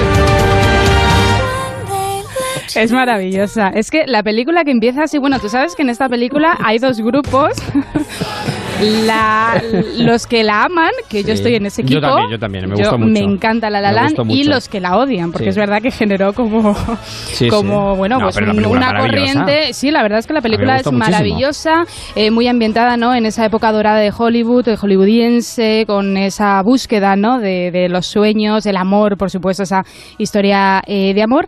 Pero fíjate, como te digo, que hay muchísimas eh, películas que hablan de baile. Claro, yo he tenido un dilema. Mm, seleccionar, no, seleccionar. Claro, hay que seleccionar. Hay que hacer una criba. Entonces yo te traigo un top ten. ¿Qué te parece? Ah, muy bien, me parece maravilloso. Vale. Vamos pues, a pasar una tarde de baile estupenda. Me va, me, sí, la verdad cine, es que sí. Cine. Y de cine, porque claro, aunque a uno no le guste bailar, seguro que muchas de las películas que vamos a hablar hoy las han visto seguro. Y en algún momento pues han echado ahí un pequeño bailecito. Eh, ¿qué bueno, yo me he basado en dos criterios muy sencillos para eh, hacerte el top ten, que es uh-huh. eh, historias de, de cine, uh-huh. bailes de cine míticos, sí. que todo el mundo recuerda, y luego también un poco mi gusto personal. Muy bien, claro. Es que decir, eso, que para eso haces las... Claro, claro, las películas y los bailes que a mí pues me han, me han gustado y más que, he bailado. ¿Será que me has preguntado? No, eso no. No, pero ¿sabes por qué? Porque quiero jugar a un juego contigo. Ah, bien. Claro, bien, contigo bien. Y con todos los marcheros si quieren. Perfecto. También. Eh, claro, tú sabes que uno de los juegos más pro que se puede hacer en una reunión de amigos es el, eh, el juego de las, las películas. Pelis, claro, es maravilloso. Claro, ¿qué sí, pasa? Sí. Que no es con mímica, pero como sí. estamos en la radio, pues he dicho, oye, música, pues claro. te voy a poner el temita, la banda sonora, es. y tú me adivinas la película. Madre mía, ¿no? Qué, ¿Qué te parece? Cero de diez, pero venga, vale. No, mira, bueno, que hemos, sí, que sí, que sí, que sí, hemos que... empezado con La La Land. Que sabía eh... cuál era, pero no me acuerdo cómo se llamaba. O sea, que todo es, muy bien. Es un mini punto, un mini punto.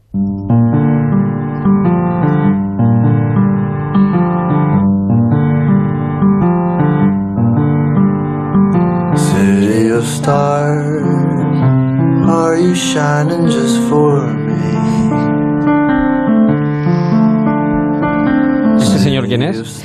Bueno, es Ryan Gosling, uh-huh. claro, el, el protagonista de La La Land. Tengo que decir que Ciudad de las Estrellas eh, no la he metido en el top ten, porque como es muy reciente, de dos mil dieciséis, sí. no la he metido y como la he escogido un poco para abrir, ¿no? Bien, eh, bien. Todo este tema de los bailes y de las películas. Ryan Gosling, que fíjate cómo canta, y luego esta canción que estamos escuchando, bueno, se llevó la película muchísimas nominaciones a los premios eh, Oscar. Es verdad que luego hubo una pequeña decepción porque los gordos, por así decirlos, se los llevaron otras pelis. Bueno, sí. ¿recuerdas ese momento mítico que eh, fueron a anunciar la ganadora de la mejor película, que fue Moonlight, pero se equivocaron? Es verdad. ¿Te acuerdas? Verdad, y dijeron claro, sí, La La Land y salió, sí, sí. bueno, todo el equipo de La La Land, y al final tuvo que decir el productor, no, no, que no es una broma, que la mejor película sí, sí. fue Moonlight. Bueno, pues una historia de amor, de búsqueda de los sueños. eh, Ryan Gosling, que interpreta a eh, Sebastián, que es un uh-huh. pianista de jazz, sí. eh, Mia, que en este caso es interpretada por Emma Stone, que sí que se llevó el Oscar a la mejor actriz, porque desde luego la interpretación fue soberbia. Uh-huh. Y bueno, una película muy bonita, eh, que yo la recomiendo. Yo creo que muchísimos, yo, yo creo que todos la han visto, ¿verdad? Pero, pero está muy bien y, y la recomiendo. Muy bien, pues ahora sí que, ahora sí, sí que vamos con el, con el top diez. Y empezamos por la, por la película diez. Venga, vamos con ella.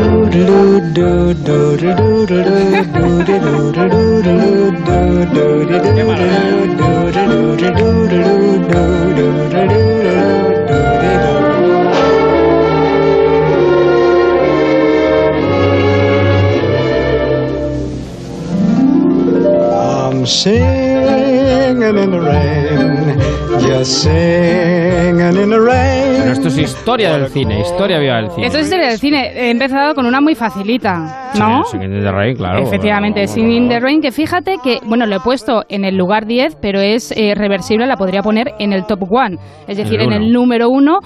Porque, eh, bueno, por la ejecución de la película, porque es uno de los mayores musicales, mejores musicales de la historia, que refleja totalmente la época dorada de Hollywood. ¿Sí? Este baile, ¿no? Eh, bueno, bueno, el baile me refiero a esa escena mítica de la canción, donde, eh, bueno, pues eh, vemos al protagonista bailando, eh, bueno, pues ese con el paraguas y bailando y cantando bajo la lluvia. Fíjate que te la pongo en el top ten porque eh, lo que te he querido hacer es una comparación con La La Land, la ciudad de las estrellas. Estrellas. Hay una similitud enorme. Fíjate que en el rodaje de La La Land, la ciudad de las estrellas, vieron durante las dos semanas de rodaje, vieron todos los días la película de Singin' in the Rain cantando bajo la lluvia. Todos sí, los días, claro, porque claro, claro. Eh, uno de los dos ingredientes fundamentales de esta película era el claqué, el baile de claqué, y el jazz, lo que también eh, podemos ver en eh, Cantando bajo la lluvia, con ese baile de Gene Kelly, ¿no? Que es mítico y que además lo hace muy bien. ¿Tú te ves? O sea, tú cuando, cuando llueve eh, sales a la calle y con el paraguas no lo, no lo abres para que... Podría hacerlo perfectamente, podría hacerlo.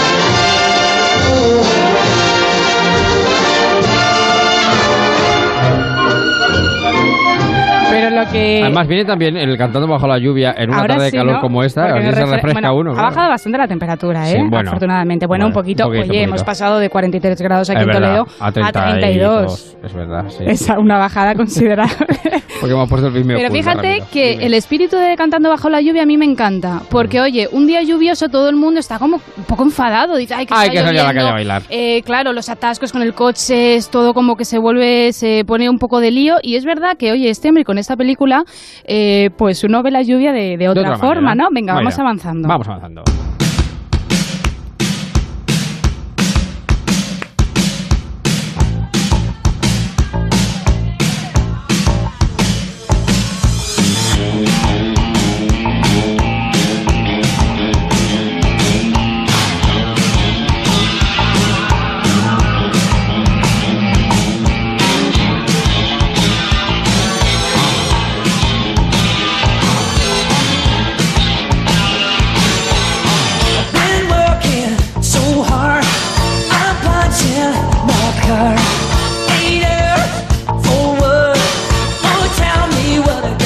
¿Cuál es?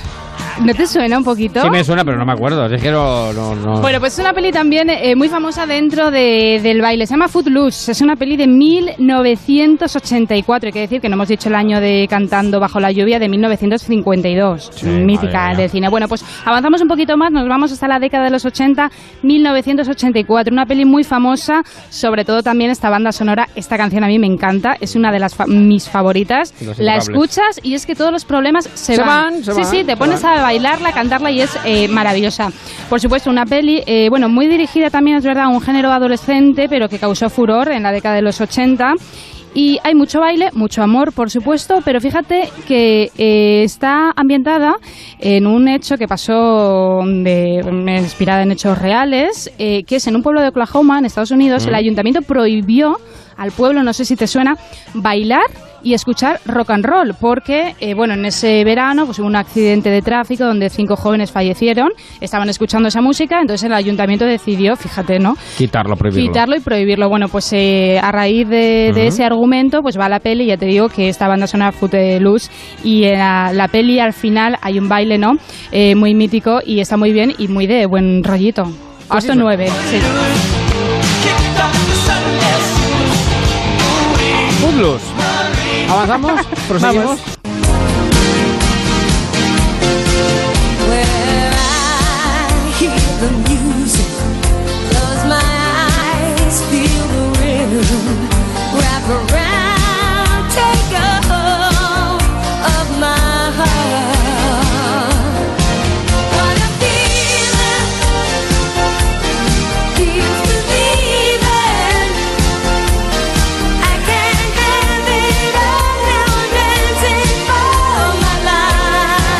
Tema mítico también.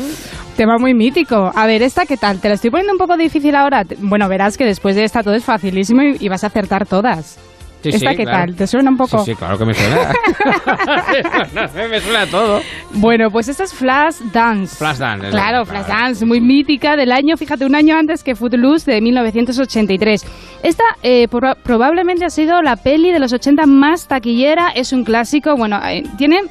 Hay un ingrediente que se repite mucho en las películas de baile, ¿no? Que es, bueno, pues eh, un eh, joven eh, que quiere perseguir sus sueños, quiere ser bailarín, quiere ser cantante, ¿no? Y, eh, y trabaja duro para poder bueno, conseguirlo. Había una serie, ¿te acuerdas? Fama. Por supuesto, Fama. Que lo que fue serie, una película que... Sí. También, también hay una peli, Fama, que fíjate que sí, no la he incluido sí, en el top sí. diez porque eh, a mí me pilla un poquito más eh, lejos. Es verdad que estas pelis también, pero las he visto luego y me han Lilo gustado Johnson, un poquito... Me acuerdo hasta los nombres de los protagonistas. Ah, vaya, una que te sabías bien. Ay, no me la pones, no me la pones. Ya que Vaya, va, Dios. Bueno, Flashdance, que es una, bueno, es una joven que trabaja, fíjate, en una fábrica de acero por la mañana, por la noche también hace espectáculos de baile y al final lo que quiere ella es entrar a una escuela de ballet y hay una, bueno, si ves la escena sabes cuál es, donde sí, no, está, sí sé cuál es, pero claro, no me... está interpretando, haciendo una audición para poder entrar a una de las escuelas con esta canción eh, mítica, ¿no? What a Feeling de Irene Cara. Así que este para ella la eh, puesto ocho. Y vamos con la siguiente, que esta te la vas a saber. Let me hear your flow, sisters. Hey, sister, go, sister, soul, sister, flow, sister. Oh. Hey, sister, go.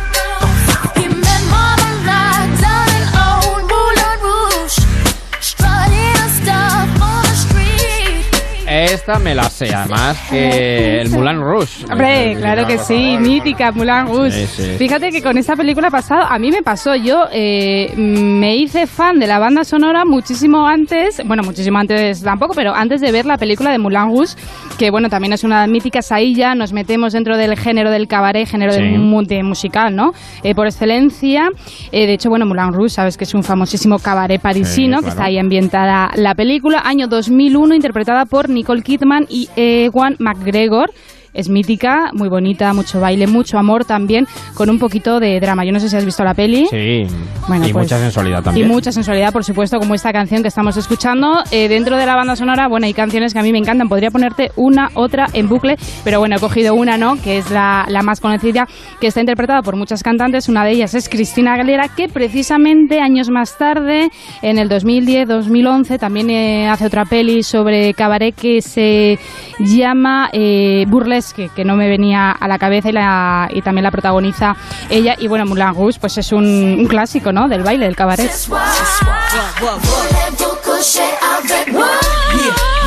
Bueno, de Moulin Rouge al número seis.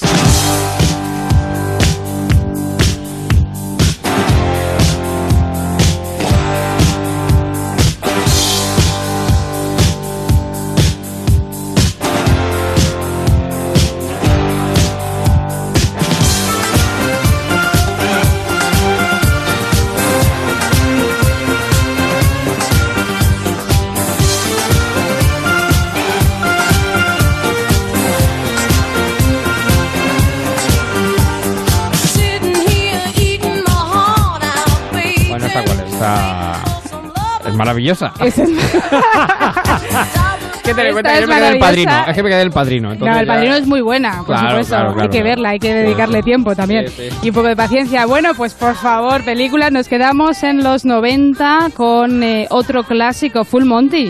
Hombre, claro, por favor. Y ahora cambiamos de país, nos vamos de Estados Unidos, nos vamos a Reino Unido, película de mil novecientos noventa y siete, cuatro nominaciones a los Oscar. Y bueno, el argumento, yo creo que todo el mundo ha visto Full Monty con muchísimo amor. Fíjate que fue... Eh, el striptease famoso, el uno de los striptease más famosos de la historia del cine. Efectivamente, y fue una película muy humilde que cuando salió, pues, a, aparte que se hizo con muy poquito presupuesto, salió con bajas expectativas, ¿no? Podríamos decir, y bueno, fue todo un éxito. De hecho, es la canción, yo creo, de Reino Unido británica con más éxito de la historia dentro del cine y una de las más taquilleras. El argumento, bueno, seis amigos los despiden de una fábrica, ¿no? Eh, y bueno, y para sacarse un poquito de casa, un poquito de dinerito, pues deciden hacer un, un espectáculo striptease, claro, de striptease claro. y que además triunfó, ¿no? Y les queda así de bien. ¿Cuánto Full Monty nos habrán hecho luego? Lo que habrá inspirado, lo que habrá inspirado.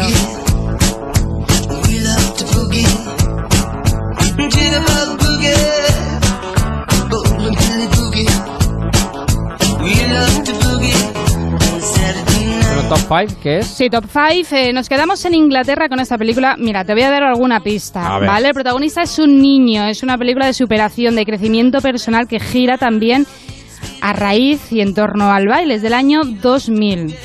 Estamos hablando de Billy Elliot. Otro día hablamos de Billy Elliot. Bueno, Billy, un niño que ama el baile, el ballet, pero que lo tiene que hacer a escondidas porque su padre se lo prohíbe. Prefiere que se dirija a eso del boxeo, pero él lo detesta. Con la ayuda de su profesora podrá demostrar su talento. Una película muy aplaudida por la crítica y también un ejemplo para desterrar esos prejuicios y hacer lo que realmente a uno le hace feliz, ¿no? Independientemente de los estándares que haya en la sociedad. Billy Elliot, puesto cinco, una película también muy recomendable. Dice por aquí Arancha que me gustó mucho La La Land, dice, pero menos de lo que esperaba después de los elogios que hoy. Bueno, es que es verdad que todo el mundo, la, claro, unas expectativas tan altas cuando vas al cine, claro, pues de repente baja un poquito, pero es maravillosa La La Land. Bueno, vamos con la vamos, cuarta. Vamos. Hombre, por favor, vamos a ver. Esta es la tuya. Esta es la mía, esta es la mía, esta es la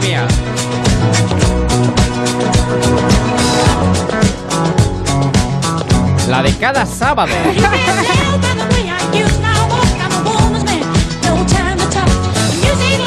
Yo podría estar en bucle escuchando esta canción toda la vida. No, ¿eh? Yo también, escuchándola y bailándola. Es tu canción, la mía y la de muchísimo, seguro, porque eso. ¿Qué hace aquí John Travolta? Por favor, ese movimiento de John Travolta, que por cierto no le vino de repente. Estuvo nueve meses practicando, ensayando, ensayando. ensayando la coreografía y luego para grabar la película. Nueve meses, ¿eh? eh tú en un mes, eh, vamos, superas a John Travolta y a quien se ponga delante, ya te lo digo.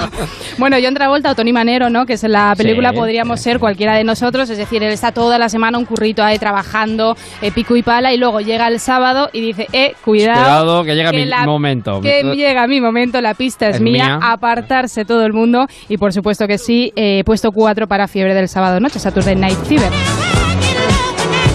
Otro sábado noche como el que se presenta este once de agosto. Vamos ya con el podium. No. Hombre, por favor, no, no podía faltar.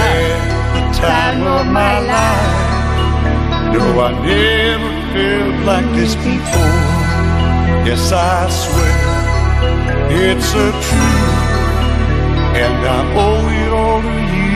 Cause I had the time of my life, and I owe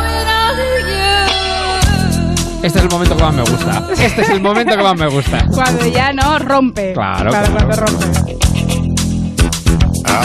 Dirty Dancing. Dirty Dancing, muy bien, lo ves ya. Eh, claro, son películas ya muy conocidas. Hemos entrado, como bien dices, en el podio. Eh, bronce para Dirty Dancing. Esta canción, que por cierto se llevó una Oscar, ¿eh? La mejor canción, Time of My Life. Eh, por supuesto, un clásico del baile, del verano, del amor y de todo. Porque, claro, precisamente el argumento, ¿no?, de la película, esa niña inocente, ¿no?, que se enamora de su profesor de baile en un verano y que nos deja pues una bonita historia de, de amor, veraniega. Y que, fíjate, bueno, quizá el momento, el baile final de la película es el más famoso, mm. cuando le hace eh, bueno, los protagonistas son Johnny y Baby, ¿sí?, Patrick Swayze, cuando la sube a ella Jennifer claro, Grey claro. y le hace el avión, ¿cuántos, ¿no?, el trastazos pájaro. Cuántos trastazos nos habrán dado luego después intentando simular esa escena, esa imagen. ¿Tú la has intentado simular? No, pero ah, no, no, pero estuve en una obra de teatro que salía, yo no era yo no participaba en esa escena, pero Raro. vamos. Porque no, eres, pero porque tú estabas aprendiendo, claro, pero bueno, claro, estaba aprendiendo y era una pena, era una pena que pues fíjate, yo esta escena la he practicado mucho eh, en la piscina. A ver, no, bueno, claro, ahí te casas al agua, te casas claro, al agua. Entonces es maravilloso, ¿no? Te cogen así, te hacen el avión al pajarito y es maravilloso, la, con mucha fuera. precaución y sentido común. Bueno, venga, vamos ya eh, con el puesto número dos, la plata. El choclo. El choclo, que esto es un tango. Hmm, eso es una maravilla. Es uno de los tangos, es quizá, quizá mi tango preferido, es Carlos el... Gardel, eh, Por una cabeza. Ah, por una cabeza, eso, eso no, el choclo, por una cabeza. Y fíjate que yo he sido osada y he puesto en el número dos, porque es una de mis películas favoritas. Eh, no es una película de baile, eh, concretamente, pero sí que esta escena donde se baila un tango es una de la, la más famosa de, de la película. Es que me encanta este giro dramático del, del tango. Bueno, estamos hablando de Perfume de Mujer, uh-huh. o Esencia de Mujer, una película interpretada por Al Pacino, ¿sí?, que se llevó el Oscar en mil novecientos noventa y dos. El Oscar que no se llevó por El Padrino, se lo llevó con Perfume de Mujer. Se lo dieron por Perfume de Mujer. ¿Eso es? Bueno, es una lección de vida esta película. Yo, de verdad, si no la han visto, yo eh, animo a todo el mundo a que la vea. Hay, bueno, es un, un comandante, eh, bueno, un ex capitán, ex sargento de la Armada de Estados Unidos, que es como insoportable, ¿no? Es como un amargado pasado. Entonces, eh, bueno, pues hay un chico, un joven que quiere, eh, que bueno, esto lo interpreta Al Pacino, y un joven que quiere estudiar en Harvard, entonces eh, acepta un trabajo que es acompañar a, a ese hombre porque, bueno, no voy a desvelar eh, la característica física que tiene, que le ocurre al Pacino, entonces le tiene que acompañar y bueno, eh, narran muchísimas aventuras, historias y como digo, es una lección de vida y hay la escena más famosa de la película es cuando Al Pacino baila, eh, bueno, pues este tango por una cabeza uh-huh. con una también con una compañera de reparto uh-huh. que es Gabriel Anguar. Y si te parece, después de este tango, vamos con el número, número uno. A ver, eh, Javi. Sandy, tell me about it, Stud. Hombre, por favor, claro.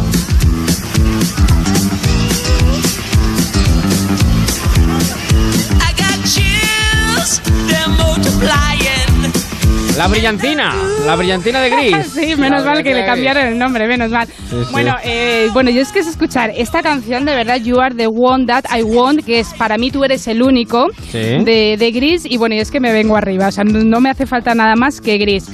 Eh, John Travolta, de nuevo, un año después de la del Fiebre de Sábado Noche, tenemos aquí a Dani, a Sandy, Olivia Newton-Jones y, eh, por cierto, que están de efeméride, ¿eh? Cumplen uh-huh. este año cuarenta años, ellos no, quiero decir la, la película, y quién no ha bailado con ella, quién no ha cantado sus canciones, ah, quién no conoce la historia de amor entre ellos dos. Bueno, pues fíjate que para darle el, el número uno, a mí me encanta Grease, me encanta a ti también, ¿no? Entiendo. Hombre, claro, por supuesto, vamos a ver, aparte que Grease ha dado historia, vamos, muchas canciones claro, para la música. Es eh, también eh, de muchas generaciones, ¿no? Aunque uh-huh. no seas de esa época. Y fíjate, eh, algunas eh, curiosidades, que Olivia Newton-John no quería participar en esta película porque había tenido malas experiencias en el cine y como que no apostaba mucho por ella. ¿Y ya. qué pasó? Que John Travolta fue a su casa para convencerla. Ah, y claro, y ya, ¿qué dijo Olivia? Evidentemente dijo ya. Claro, Olivia no pudo decir otra cosa. Fíjate, otra curiosidad. Esta canción, que a mí me encanta, que es una de las más míticas de Grease, el director la aborrecía. Uh-huh. No le gustaba nada y de hecho estuvo a puntito, puntito, puntito de, de no de quitarla, menos mal que no lo hizo. Eh, la escena, eh, cuando el traje que lleva Olivia, de cuero. El de cuero, de negro, fíjate que lo eligió ella, el director le dijo, oye, tú elige el vestuario que quieras. Y fue ella que lo, y fue ella que lo eligió y también se ha hecho histórico. Ese y cambio yo, de look, además, ese cambio de sí, look. Sí, cambio de look, en plan así rebeldilla, ¿no? Porque ella muy inocente, sí, muy pijita, sí, sí. él era como el rebelde, el malote. Así que nada, disfrutar de, de Grease, de todo el cine, de todas las pelis, de la música. Música y el número uno, oro para Grease. Claro que sí.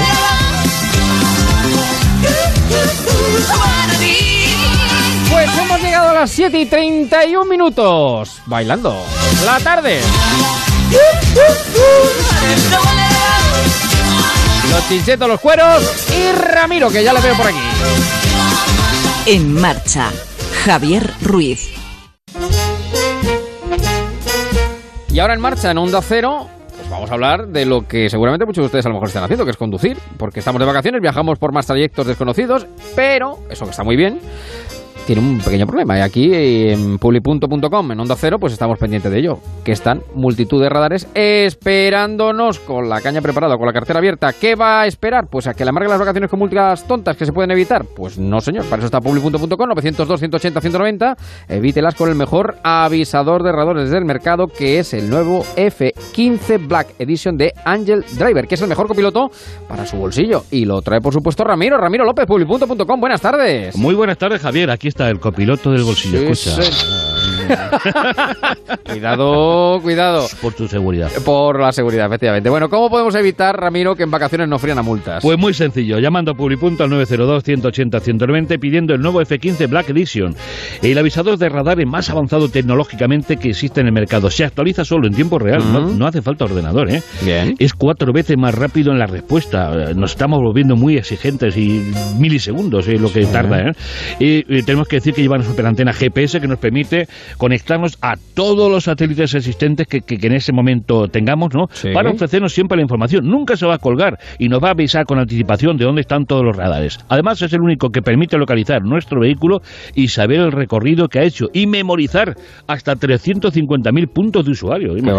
Oye, ¿y la base de datos, entonces? Estamos hablando de la madre del cordero, lo mejor. Uh-huh. Tenemos la mejor y más completa con todos los radares, pero no solamente de la D G T, sí. sino del gobierno vasco, Generalidad de Cataluña, ayuntamientos y Portugal. Portugal, mm. para saber con más anticipación dónde se encuentran todos los radares en carretera y en ciudad, que donde están operando ahora especialmente las zonas de vacaciones, que lo están cambiando de un sitio para otro. Sí, sí. No se confíe usted, vida al Angel Driver. Claro, claro, es que es la es nuestro seguro de, de vida, vamos, para circular por la carretera. Y hay que pagar alguna cuota de suscripción, ¿no? Esto es lo que le hace totalmente diferente al resto. Es totalmente gratis para siempre. Gratis total, amigos para siempre, gratis para siempre. Forever. ¿Y de qué radares nos informa, Ramiro? De todos, y cuando digo todos, son todos los que se ven y los que no se ven. Este nuevo módulo lleva una programación especial que detecta los tramos de velocidad controlada, que es donde se están poniendo el cincuenta y cinco por ciento de las multas. En estos momentos alguien puede estar pasando por uno de ellos y si no lo lleva no se entera. Uh-huh. Pero también También nos informa de los fijos, farolas, pórticos, túneles, semáforos, multicarril, multidireccionales de inducción, donde operan los nuevos láser, los camuflados y la zona de helicópteros. Pero Javier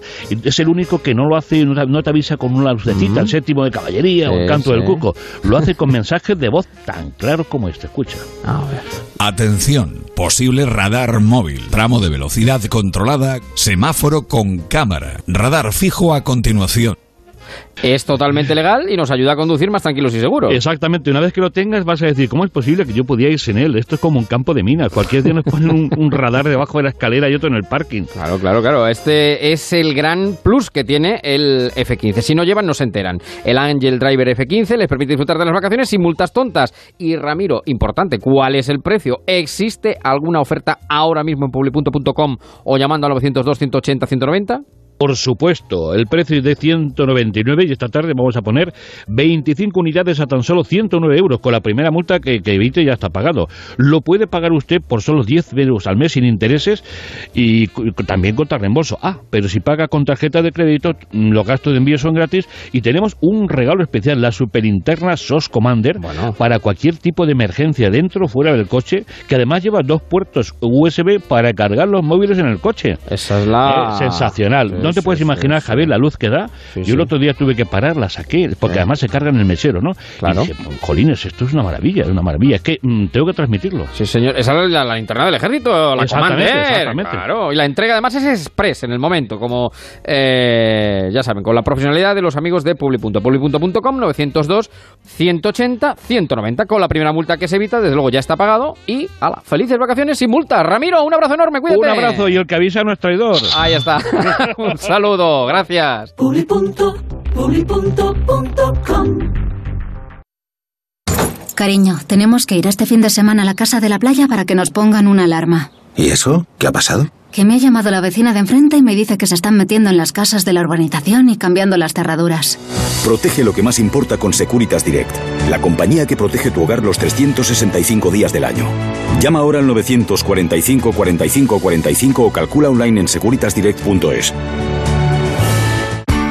Tú, que vas con el copiloto dormido desde el kilómetro tres, te mereces parar en Cepsa. Presenta tu tarjeta del Club Carrefour o tu tarjeta P A S y llévate un cinco por ciento de tu repostaje en Cepsa en tu cheque ahorro Carrefour. Ahorra con Cepsa y Carrefour y disfruta de tu cinco por ciento.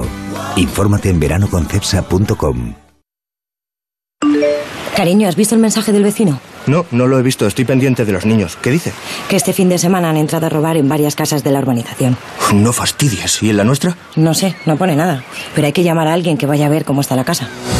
Protege lo que más importa con Securitas Direct, la compañía con el mayor número de expertos para proteger tu hogar.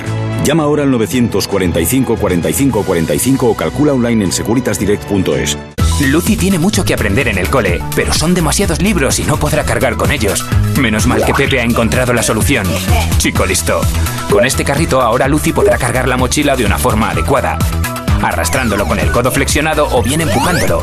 Una lección más en la mochila. Fundación A tres Media y tú, juntos por la educación. Ponte en marcha con Onda Cero y Javier Ruiz.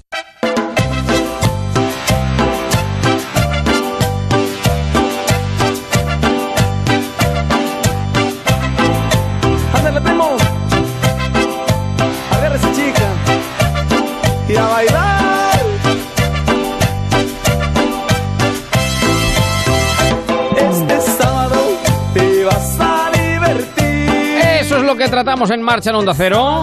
Bailar hasta morir. Es lo que venimos haciendo también, bailar hasta morir. Y ya saben que en la recta final de este programa nos gusta reunir al lobby, a la materia gris, a la gente sesuda pensante incluso en las tardes de sábado de agosto. Comenzando por el señor Marín, don Sebastián, ¿qué tal? Muy buenas tardes, ¿cómo estamos? Pero, pero ¿cómo andamos? Oiga, pues le confieso que me han puesto a bailar con, con John Travolta y Olivia Newton-John, ¿eh? Usted que muy de John Travolta. Marín, eh, usted parte de la pista también. Sí, sí, sí, sí, ¿sabe? Sí. Vamos, yo, yo era de los que vamos, eh, me, me, me, me, a ver, es que me sigo volviendo loco, eh, bailando. A mí también. He de decirte sí, sí. que cualquiera de las canciones de, de esa de esa película, porque hasta mm. las lentas eh, te dan cara así de una, de una chuchona así simpático, ¿eh? Mm. Sí. Lo tiene todo. Es una, es una, yo creo que es la banda más completa que hay. Esto es opinable, claro, pero claro. A mí, bueno, todos los años veo la película, en algún momento. Y del cuento, he ido hasta tres veces a ver el musical, o sea que con eso le digo todo. Sí, sí, además el señor Marín es muy de musical, eso es verdad. El señor Marín es muy de es musical. Es que son fantásticos, sí, sí, sí. son maravillosos. Bueno, don Emilio Hidalgo, ¿qué tal? Muy buenas tardes, ¿cómo estamos? Señor Hidalgo. Señor Hidalgo. ¿Me, me, ¿Me sienten eh, ustedes por ahí? Le siento, pero perfectamente, como si fuera una perseida que se está cayendo. se, lo, se lo he pensado un poco, digo, me siente apenas. Eh, bueno, vale. No, le siento, le siento. Nos ha costado, pero le sentimos. Sí. He, estado, he estado por aquí también escuchando ese ranking. Eh, y a ver, los musicales tienen la magia que tienen, pero hay una cosa que no te voy a perdonar, Eva. O sea, bueno. que hagas un ranking de musicales y a, sí. acabe entrando una canción, una película que no es estrictamente de musical y te dejes fuera West Side Story, que es mítico. Ya, es por verdad. Favor. Vamos a fusilarla, es que, vamos a fusilarla ahora. Es que es verdad, es que tienes razón, Emilio, pero es que hay tantas pelis buenas, es que ha sido muy complicado, entonces claro, yo he intentado... O siete novias para siete hermanos. Claro, ya, pues eh, yo tengo yo tengo una lista enorme, tengo una lista enorme, eh, de verdad, de claro. pelis muy buenas, es verdad. Sí, sí, sí. Bueno, bueno, oye, pero hay, el... una película, hay una película que es musical que yo la veía de pequeño, recuerdo que la ponían los sábados por la tarde, se llamaba... en blanco y negro, por supuesto. Oiga, se llamaban Ellos y Ellas, y lo he intentado recuperar en algún momento y no lo consigo. Nada. Eso pero... seguro, pero seguro que la tiene don Manuel Aguilar. Señor Aguilar, ¿qué tal? Muy buenas tardes. Muy buenas tardes. ¿Cómo está usted, hombre? Pues mire usted, la mar de bien, ¿para qué me voy a quejar? veintisiete graditos, en Estepona se está con un leve viento de levante, se está estupendamente bien, ¿para qué nos vamos a engañar? ¿Sigue usted a la piscina? O sigo a la piscina, sigo a la piscina. Ahora mismo está la piscina aquí de lujo, absoluto. Hago, hago un poquito de oleaje que... Mire, mire, mire, mire. ay, ay, ay.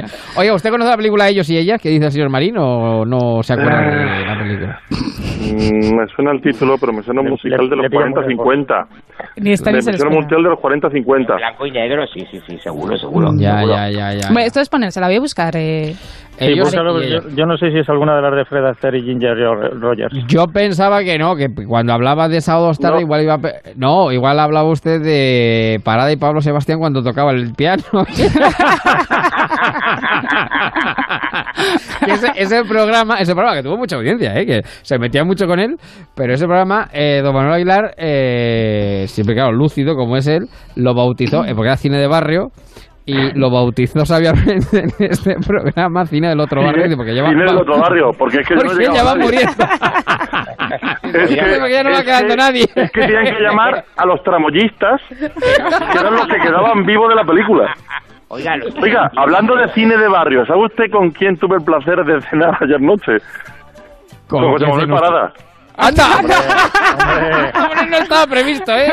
No estaba previsto. No, no, no estaba hablado, no estaba hablado. No, no, no estaba hablado, no estaba hablado, no estaba hablado. ¿Y qué tal Parada? Pero, eh, bien, bien. Bueno, de hecho lo vamos a tener el día diecinueve de septiembre en Estepona porque es el Anda. presentador y padrino de la Semana de Cine Fantástico y Terror de Estepona, que empieza el diecinueve, y entonces ayer eh, colaboró con nosotros en el quinto certamen, en la, en la quinta Feria Internacional del Japón, del Jamón Ibérico. Ah, mira, ah, pues una mala cita, ¿no? Con el jamoncito. Claro, claro, claro, claro. Bueno, pues nada, pues ya está, ya estamos. Está todo parado últimamente, ¿eh? Sí, sí, sí. Así que le digo una cosa, también le digo una cosa. He visto que han puesto eh, Grease, y sí. con Grease pasa algo muy gracioso, que eh, teniendo a John Travolta como protagonista, en escaso tiempo tuvo otra película, muy, muy musical también, y también hubo mucha repercusión en su momento, incluso casi más que Grease en ese momento, que es Fiebre del Sábado Noche. Sí, la hemos sí. puesto también, la hemos puesto. Por los B Gs. Lo que ocurre, sí, sí. Lo que ocurre que hay gente como puede ser eh, Pedro Sánchez últimamente, o como puede ser Alfonso Guerra, que le pasa, los años pasan por ellos y se quedan, y hay otros por los que pasan los años y se van. Alfonso Guerra es el caso segundo, y es el caso de Grease. Grease aguanta muy bien el tiempo, en cambio Fiebre esta noche, debo reconocer que la aguanta regular. No, pero es buena. Quiere decir, eh, eh, eh, Manuel, que Pedro Sánchez puede ser el John Travolta mm, político. No, el Tony Manero en todo caso. Es decir, alguien que queda viejo en breve. Oiga, ¿hay concierto? ¿Hay concierto este fin de semana para Pedro? ¿Hay concierto? Pues no sé. Pues, bueno, mire, el, ayer hemos... estuve en el de Juanes y no estaba. Sí. No estaba, no estaba. Al Sonorama, hemos empezado ya a las cinco con el Sonorama, ¿eh? Que sí, que el Cigala la ha liado un poquito. Sí, la lió un poquito el Cigala, oiga, efectivamente. Este, este fin sí. de semana tenemos Mencatur en Villanueva de la Fuente y hay un concierto de hueco. Habiendo hueco, él va. O sea, es... Pero pero hay pista pero, de aterrizaje. Pero, pero habiendo hueco pero, para que aterrice el Falcon, dice. Pero para, claro, pero sí. Claro, por eso, habiendo al, hueco. Al aeropuerto, al aeropuerto de Ciudad Real, en todo caso, está cerrado. Claro, claro. Yo creo claro. que va más a la playa, porque no sé si han visto el moreno que tiene Pedro Sánchez. Sí, sí, sí, sí está bronceado, está bronceado, nos hemos dado cuenta de ello. O eso está quemado. Bueno, como le digamos ahora a Pedro Sánchez, con el subidito que tiene, que se encuentra sí. muy moreno, es capaz de hacer descapotable el avión. No, pero oiga, le, sí, pero tiene, oiga, no, no, se, me recuerda en lo físico un poco, en el moreno, a Pedro Zaplana, que siempre estaba, siempre estaba moreno. A Eduardo, Eduardo, Eduardo Zaplana. Eduardo Zaplana. Es verdad, Zaplana, era muy moreno, es verdad. Sí, sí, sí. Ya de Pedro es al río, ¿eh? Ya. Sí, sí, sí, sí. Bueno, pues, a, pues hablando de ello... Pedro, Pedro, Pedro, Pedro, Pedro, prácticamente el medio y Santa Fe, Pedro, Pedro. Bueno, hay que decir una cosa, porque hoy Pedro es actualidad, evidentemente, vamos a hablar de ello, enseguida Eva no lo sirve y no lo cuenta, pero hoy Pedro se ha bautizado, ¿eh? No, no, no, no con el agua de la piscina de Don Manuel. Pero no Pedro está. Lo estoy mirando no. y no lo veo. No, Pedro se ha bautizado porque ha recibido la primera pitada de su mandato, ¿eh? Lo han pitado sí. esta mañana cuando ha llegado a, a Doñana. Pero eso es Pero marca es ya del presidente. Claro, claro, eso ya, ya, ya es presidente, ya, ahora ya, ya es presidente. Herida de guerra. Eso es herida de guerra, efectivamente. Bueno, vamos habrá, con Pedro Sánchez, que es actual... Un trasvase de pitidos, seguramente. Pues sí, un bueno, sí, bueno, que Pedro es hoy noticia sí. con Merkel, ¿no? Sí, es la noticia del día, es bueno, esa visita de la canciller alemana Ángela Merkel, que se ha reunido en Sanlúcar de Barrameda, en Cádiz, con Pedro Sánchez, donde han sellado su alianza estratégica para afrontar el desafío migratorio en la Unión Europea. Los dos líderes políticos han anunciado una postura común y el apoyo mutuo en la gestión de los flujos migratorios en un frente en el que sitúan también a Francia y Portugal. Y como reflejan los digitales este encuentro, hacemos un repaso rápido. El Mundo dice: Sánchez logra el apoyo de Merkel para destinar fondos a la Unión Europea a Marruecos para controlar, perdón, fondos de la Unión Europea a Marruecos para controlar las fronteras. El País, Merkel y Sánchez impulsan más fondos a Marruecos para frenar la presión migratoria. El Español, Sánchez y Merkel plantean, plantan la cara a Salvini. Ningún país puede librarse del desafío migratorio. Merkel ha dicho que no se puede escurrir el bulto. A B C, Sánchez y Merkel apuestan por controlar las fronteras y actuar en origen para frenar la presión migratoria. Y por último, La Razón. De nuevo, Sánchez y Merkel exigen un sistema de reparto justo de los inmigrantes de la U E. ¿Han visto imágenes del encuentro? Eh, no, sí, no, no. De, de Sánchez con Merkel. ¿Alguna valoración? Yo la, parece, pues no sé, el sobrino que recibe a la tía, ¿no? Que viene de vacaciones. Sobrino que recibe a su tía que viene de vacaciones de Frankfurt. Claro. Sí, que además viene a darte órdenes, viene a decirte cómo tienes que funcionar en tu casa, que es lo que está haciendo precisamente Merkel. ¿Ha, ha visto usted? Pero, hay, una, hay un anuncio claro. ahora por ahí circulando por la tele eh, del sí. el nieto que le pide a la abuela recetas para preparar el plato que sea. La abuela se pone a darle muchas recetas. Seguramente sí, sí. Merkel le ha dado también muchas recetas a Pedro. Puede ser. Yo, yo, no sé yo de la parte... Esto... A ver, mire primero y luego Sebastián, venga. Le iba a decir que yo de la parte de imagen no tengo mucha valoración, porque ya le he dicho que no he visto imágenes. Pero eh, esto de llegar a un acuerdo para darle fondos a Marruecos y que aumente la presión o la vigilancia en fronteras para que no haya tanta inmigración, ¿no les parece a ustedes que esto es como una subasta donde Marruecos gana sí o sí?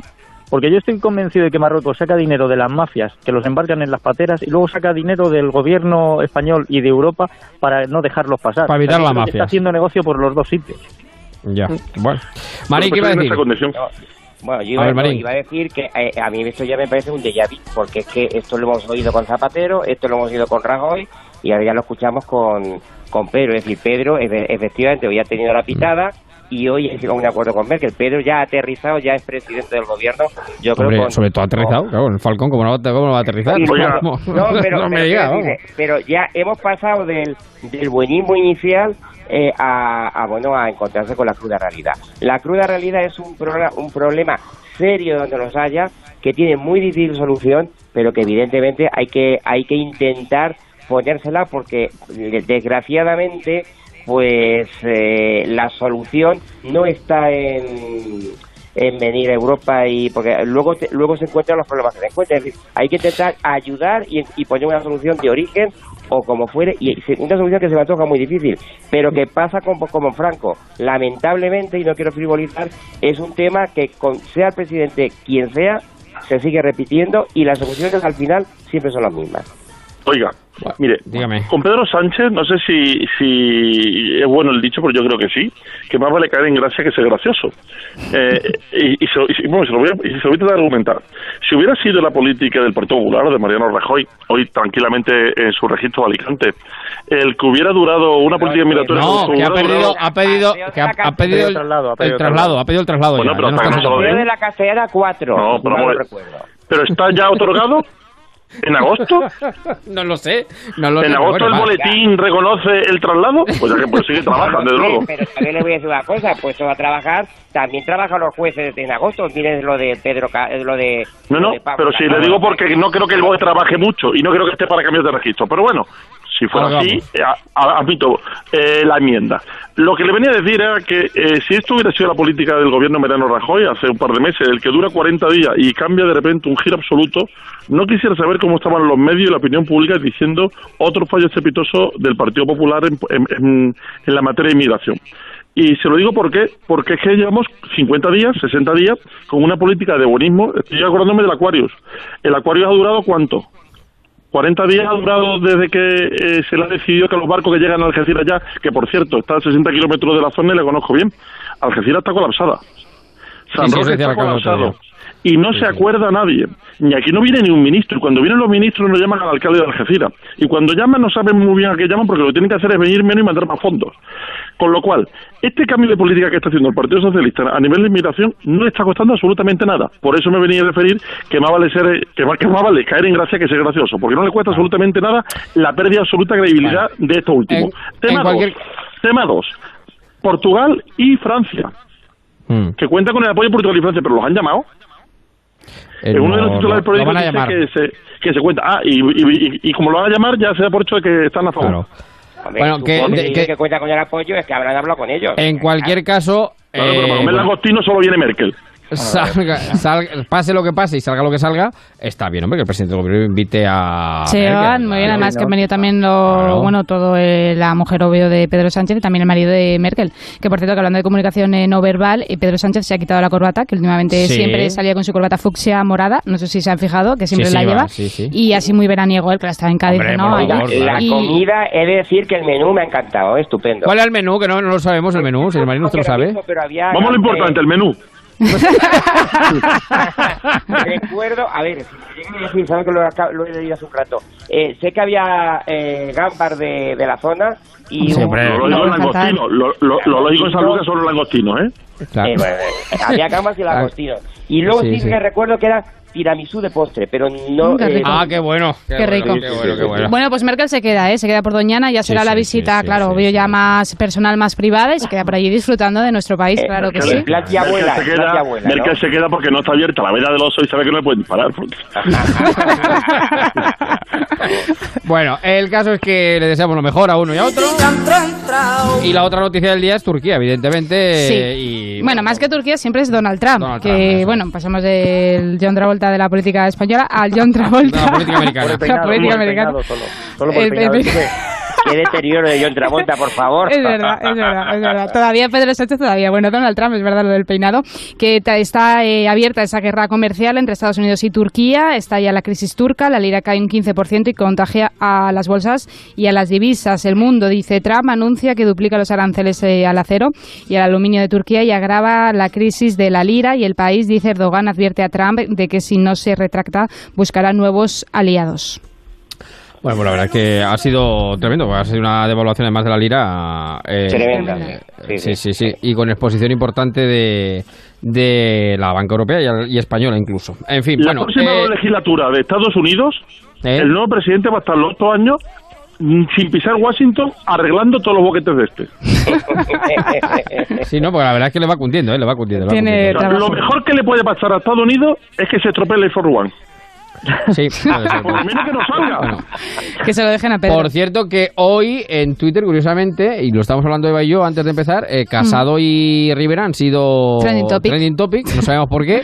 Tendencia, y sí. Te, es tendencia, parece ser que por algo que ha comentado es Carolina Madrid. Sí, bueno, eh, llevan siendo tendencia toda la mañana, todo el día, porque los comparan un poco la política similar según los tuiteros, los tweets que han puesto, también, eh, bueno, esas críticas, ¿no?, a la política migratoria, eh, que muy bien ha reflejado también eh, eh, Aguilar. Y, y demás, entonces pues hay un tuit que, bueno, Izquierda Unida, que no sé, sigue existiendo Izquierda Unida, sí, claro. Entonces el grupo municipal de, de Madrid sigue pues, existiendo hasta el P C, o sea que... Ya no. Nos preguntamos si sigue existiendo Izquierda Unida. Claro, pobre, está ahí, está ahí. Julianguita, pobre Julianguita con el trabajito que le costó. Es que con eso de, de Podemos... A, a, a Paco Frutos porque se quedó en diez diputados. A ver, Izquierda Unida existe, bueno, pero cuando está Podemos de vacaciones, o sea, quiero decir, cada uno tiene su momento. Bueno, ¿qué es lo que ha pasado?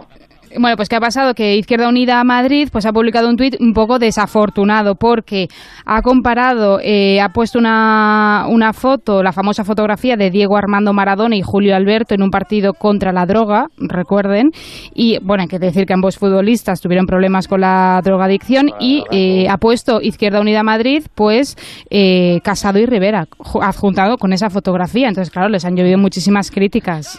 Lo que tiene Garzón, que está de vacaciones también. Yo haría, no, no controla, no controla, no controla. Yo haría, no haría, haría una pequeña matización. ¿eh? Eh, Julio Alberto salió de la droga.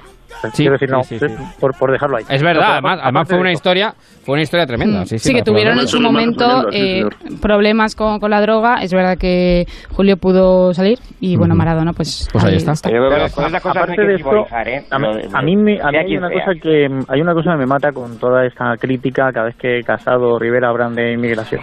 Miren, eh, vamos a dejar el buenismo un poco al lado. Supongamos, supongamos que nosotros estamos dispuestos a acoger a todo el que venga con los brazos abiertos.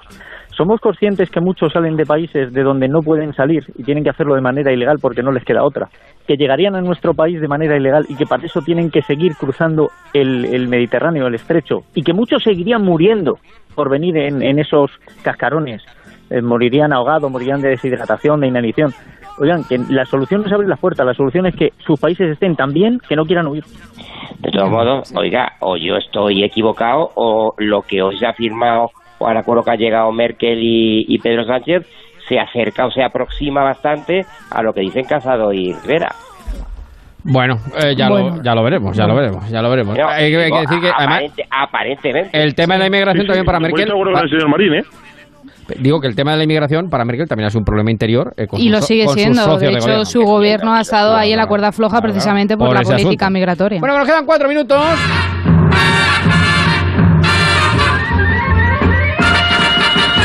Ya está por aquí el único, el grande, el que viaja y hace radio, hace radio y viaja. Carles Lamelo, ¿qué tal? Muy buenas tardes, amigo. Muy buenas tardes, ¿cómo estás? ¿Cómo te va la vida? Pues estupendamente, estupendamente. Aquí en la radio estamos maravillosamente con el aire acondicionado, disfrutando de la buena climatización y hoy sí. dispuestos a hacer un programa express, porque tenemos Radio Estadio. Hay Radio tenemos, Estadio, sí, sí, claro, Juan Madrid, Madrid. Tenemos la pasión del fútbol y nosotros vamos a poner un poco el entremés, vamos a hacer de cheerleaders, de animadores, Muy hasta bien. que arranque el Radio Estadio.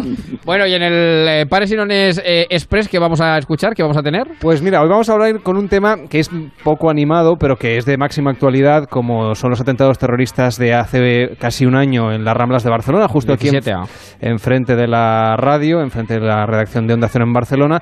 Y vamos a hablar con dos expertos en seguridad internacional, en terrorismo yihadista, para que nos hablen un poco cómo evitar, si es que es posible evitarlos, sobre todo el crecimiento de la propaganda de Estado Islámico y de otros grupos terroristas, y vamos a hablar de eso al principio, y luego ya nos pondremos un poquito más entretenidos hasta llegar, pues eso, a las ocho menos diez, a las siete menos diez en Canarias. Perdón, las nueve menos diez, las ocho menos diez en Canarias. Lo de las horas es una locura. Sí, sí, sí. Bueno, pues ahí te vamos a sentir en un ratito, Carlas. Eh, Venga, Encima, ahora mismo. En Parisianos y en Gente Viajera. La, eh, a las doce del mediodía, sábados y domingos, en Onda Cero. Bueno, y nuestra fuenllanera mayor del reino, que está por aquí, Laura Pereira. ¿Qué tal, Laura? Buenas tardes. Hola. ¿Cómo estamos? Pues aquí estoy. Laura, que es nuestra jefa de producción y que sí. le da al botoncito, junto con nuestro control técnico, que hoy está ocupado por... Por César. Por César, efectivamente. Ahí está. Al rey lo que es del rey. Dice, adiós lo que es de Dios, al César lo que es del César. Nunca Estamos aquí, pues, solitos. Bueno, ¿cómo está el campo de Montiel? ¿Hemos ido este fin de semana por el campo? O sea, este fin de semana, ¿hemos ido esta semana por el campo de Montiel o no? No, no, no he podido ir. Ah, está, vale, está allí mi familia. Ah, bueno, pues un saludo, un saludo. Sí, digo, seguro que nos están escuchando. Que claro, mi abuela claro, siempre claro. está, dime cómo se pone que lo quiero poner. Claro, aquí está la niña, y aunque, aunque no salga en antena, pero está detrás, para que esto funcione. Vamos. Eh, está detrás para que esto funcione. Sí. Bueno, que vamos terminando, vamos recogiendo. Y lo vamos haciendo saludando a Matías. ¿Qué tal, Matías? Muy buenas tardes. ¿Cómo estás? Buenas tardes, Javier. Buenas tardes a todos. ¿Qué tal? ¿Cómo va, cómo va el mes de agosto, querido Matías? Pues el mes de agosto va con calor. Sí, bueno, claro, claro, claro, claro, claro. La noticia. Obvio, la noticia del día, la noticia del Mar, día, efectivamente. Mar, marcha solo, no hay que llevarlo a ningún sitio, él eso, va. Eso, eso, increíble. Eso. Bueno, ¿cuál es el titular que nos deja la jornada, querido Matías, esta tarde el, de sábado once de agosto? El titular está claro, Pedro Sánchez se ha reunido con Ángela Merkel y ha dicho que esto es para demostrar que no hay efecto llamada, ha sido una invitación.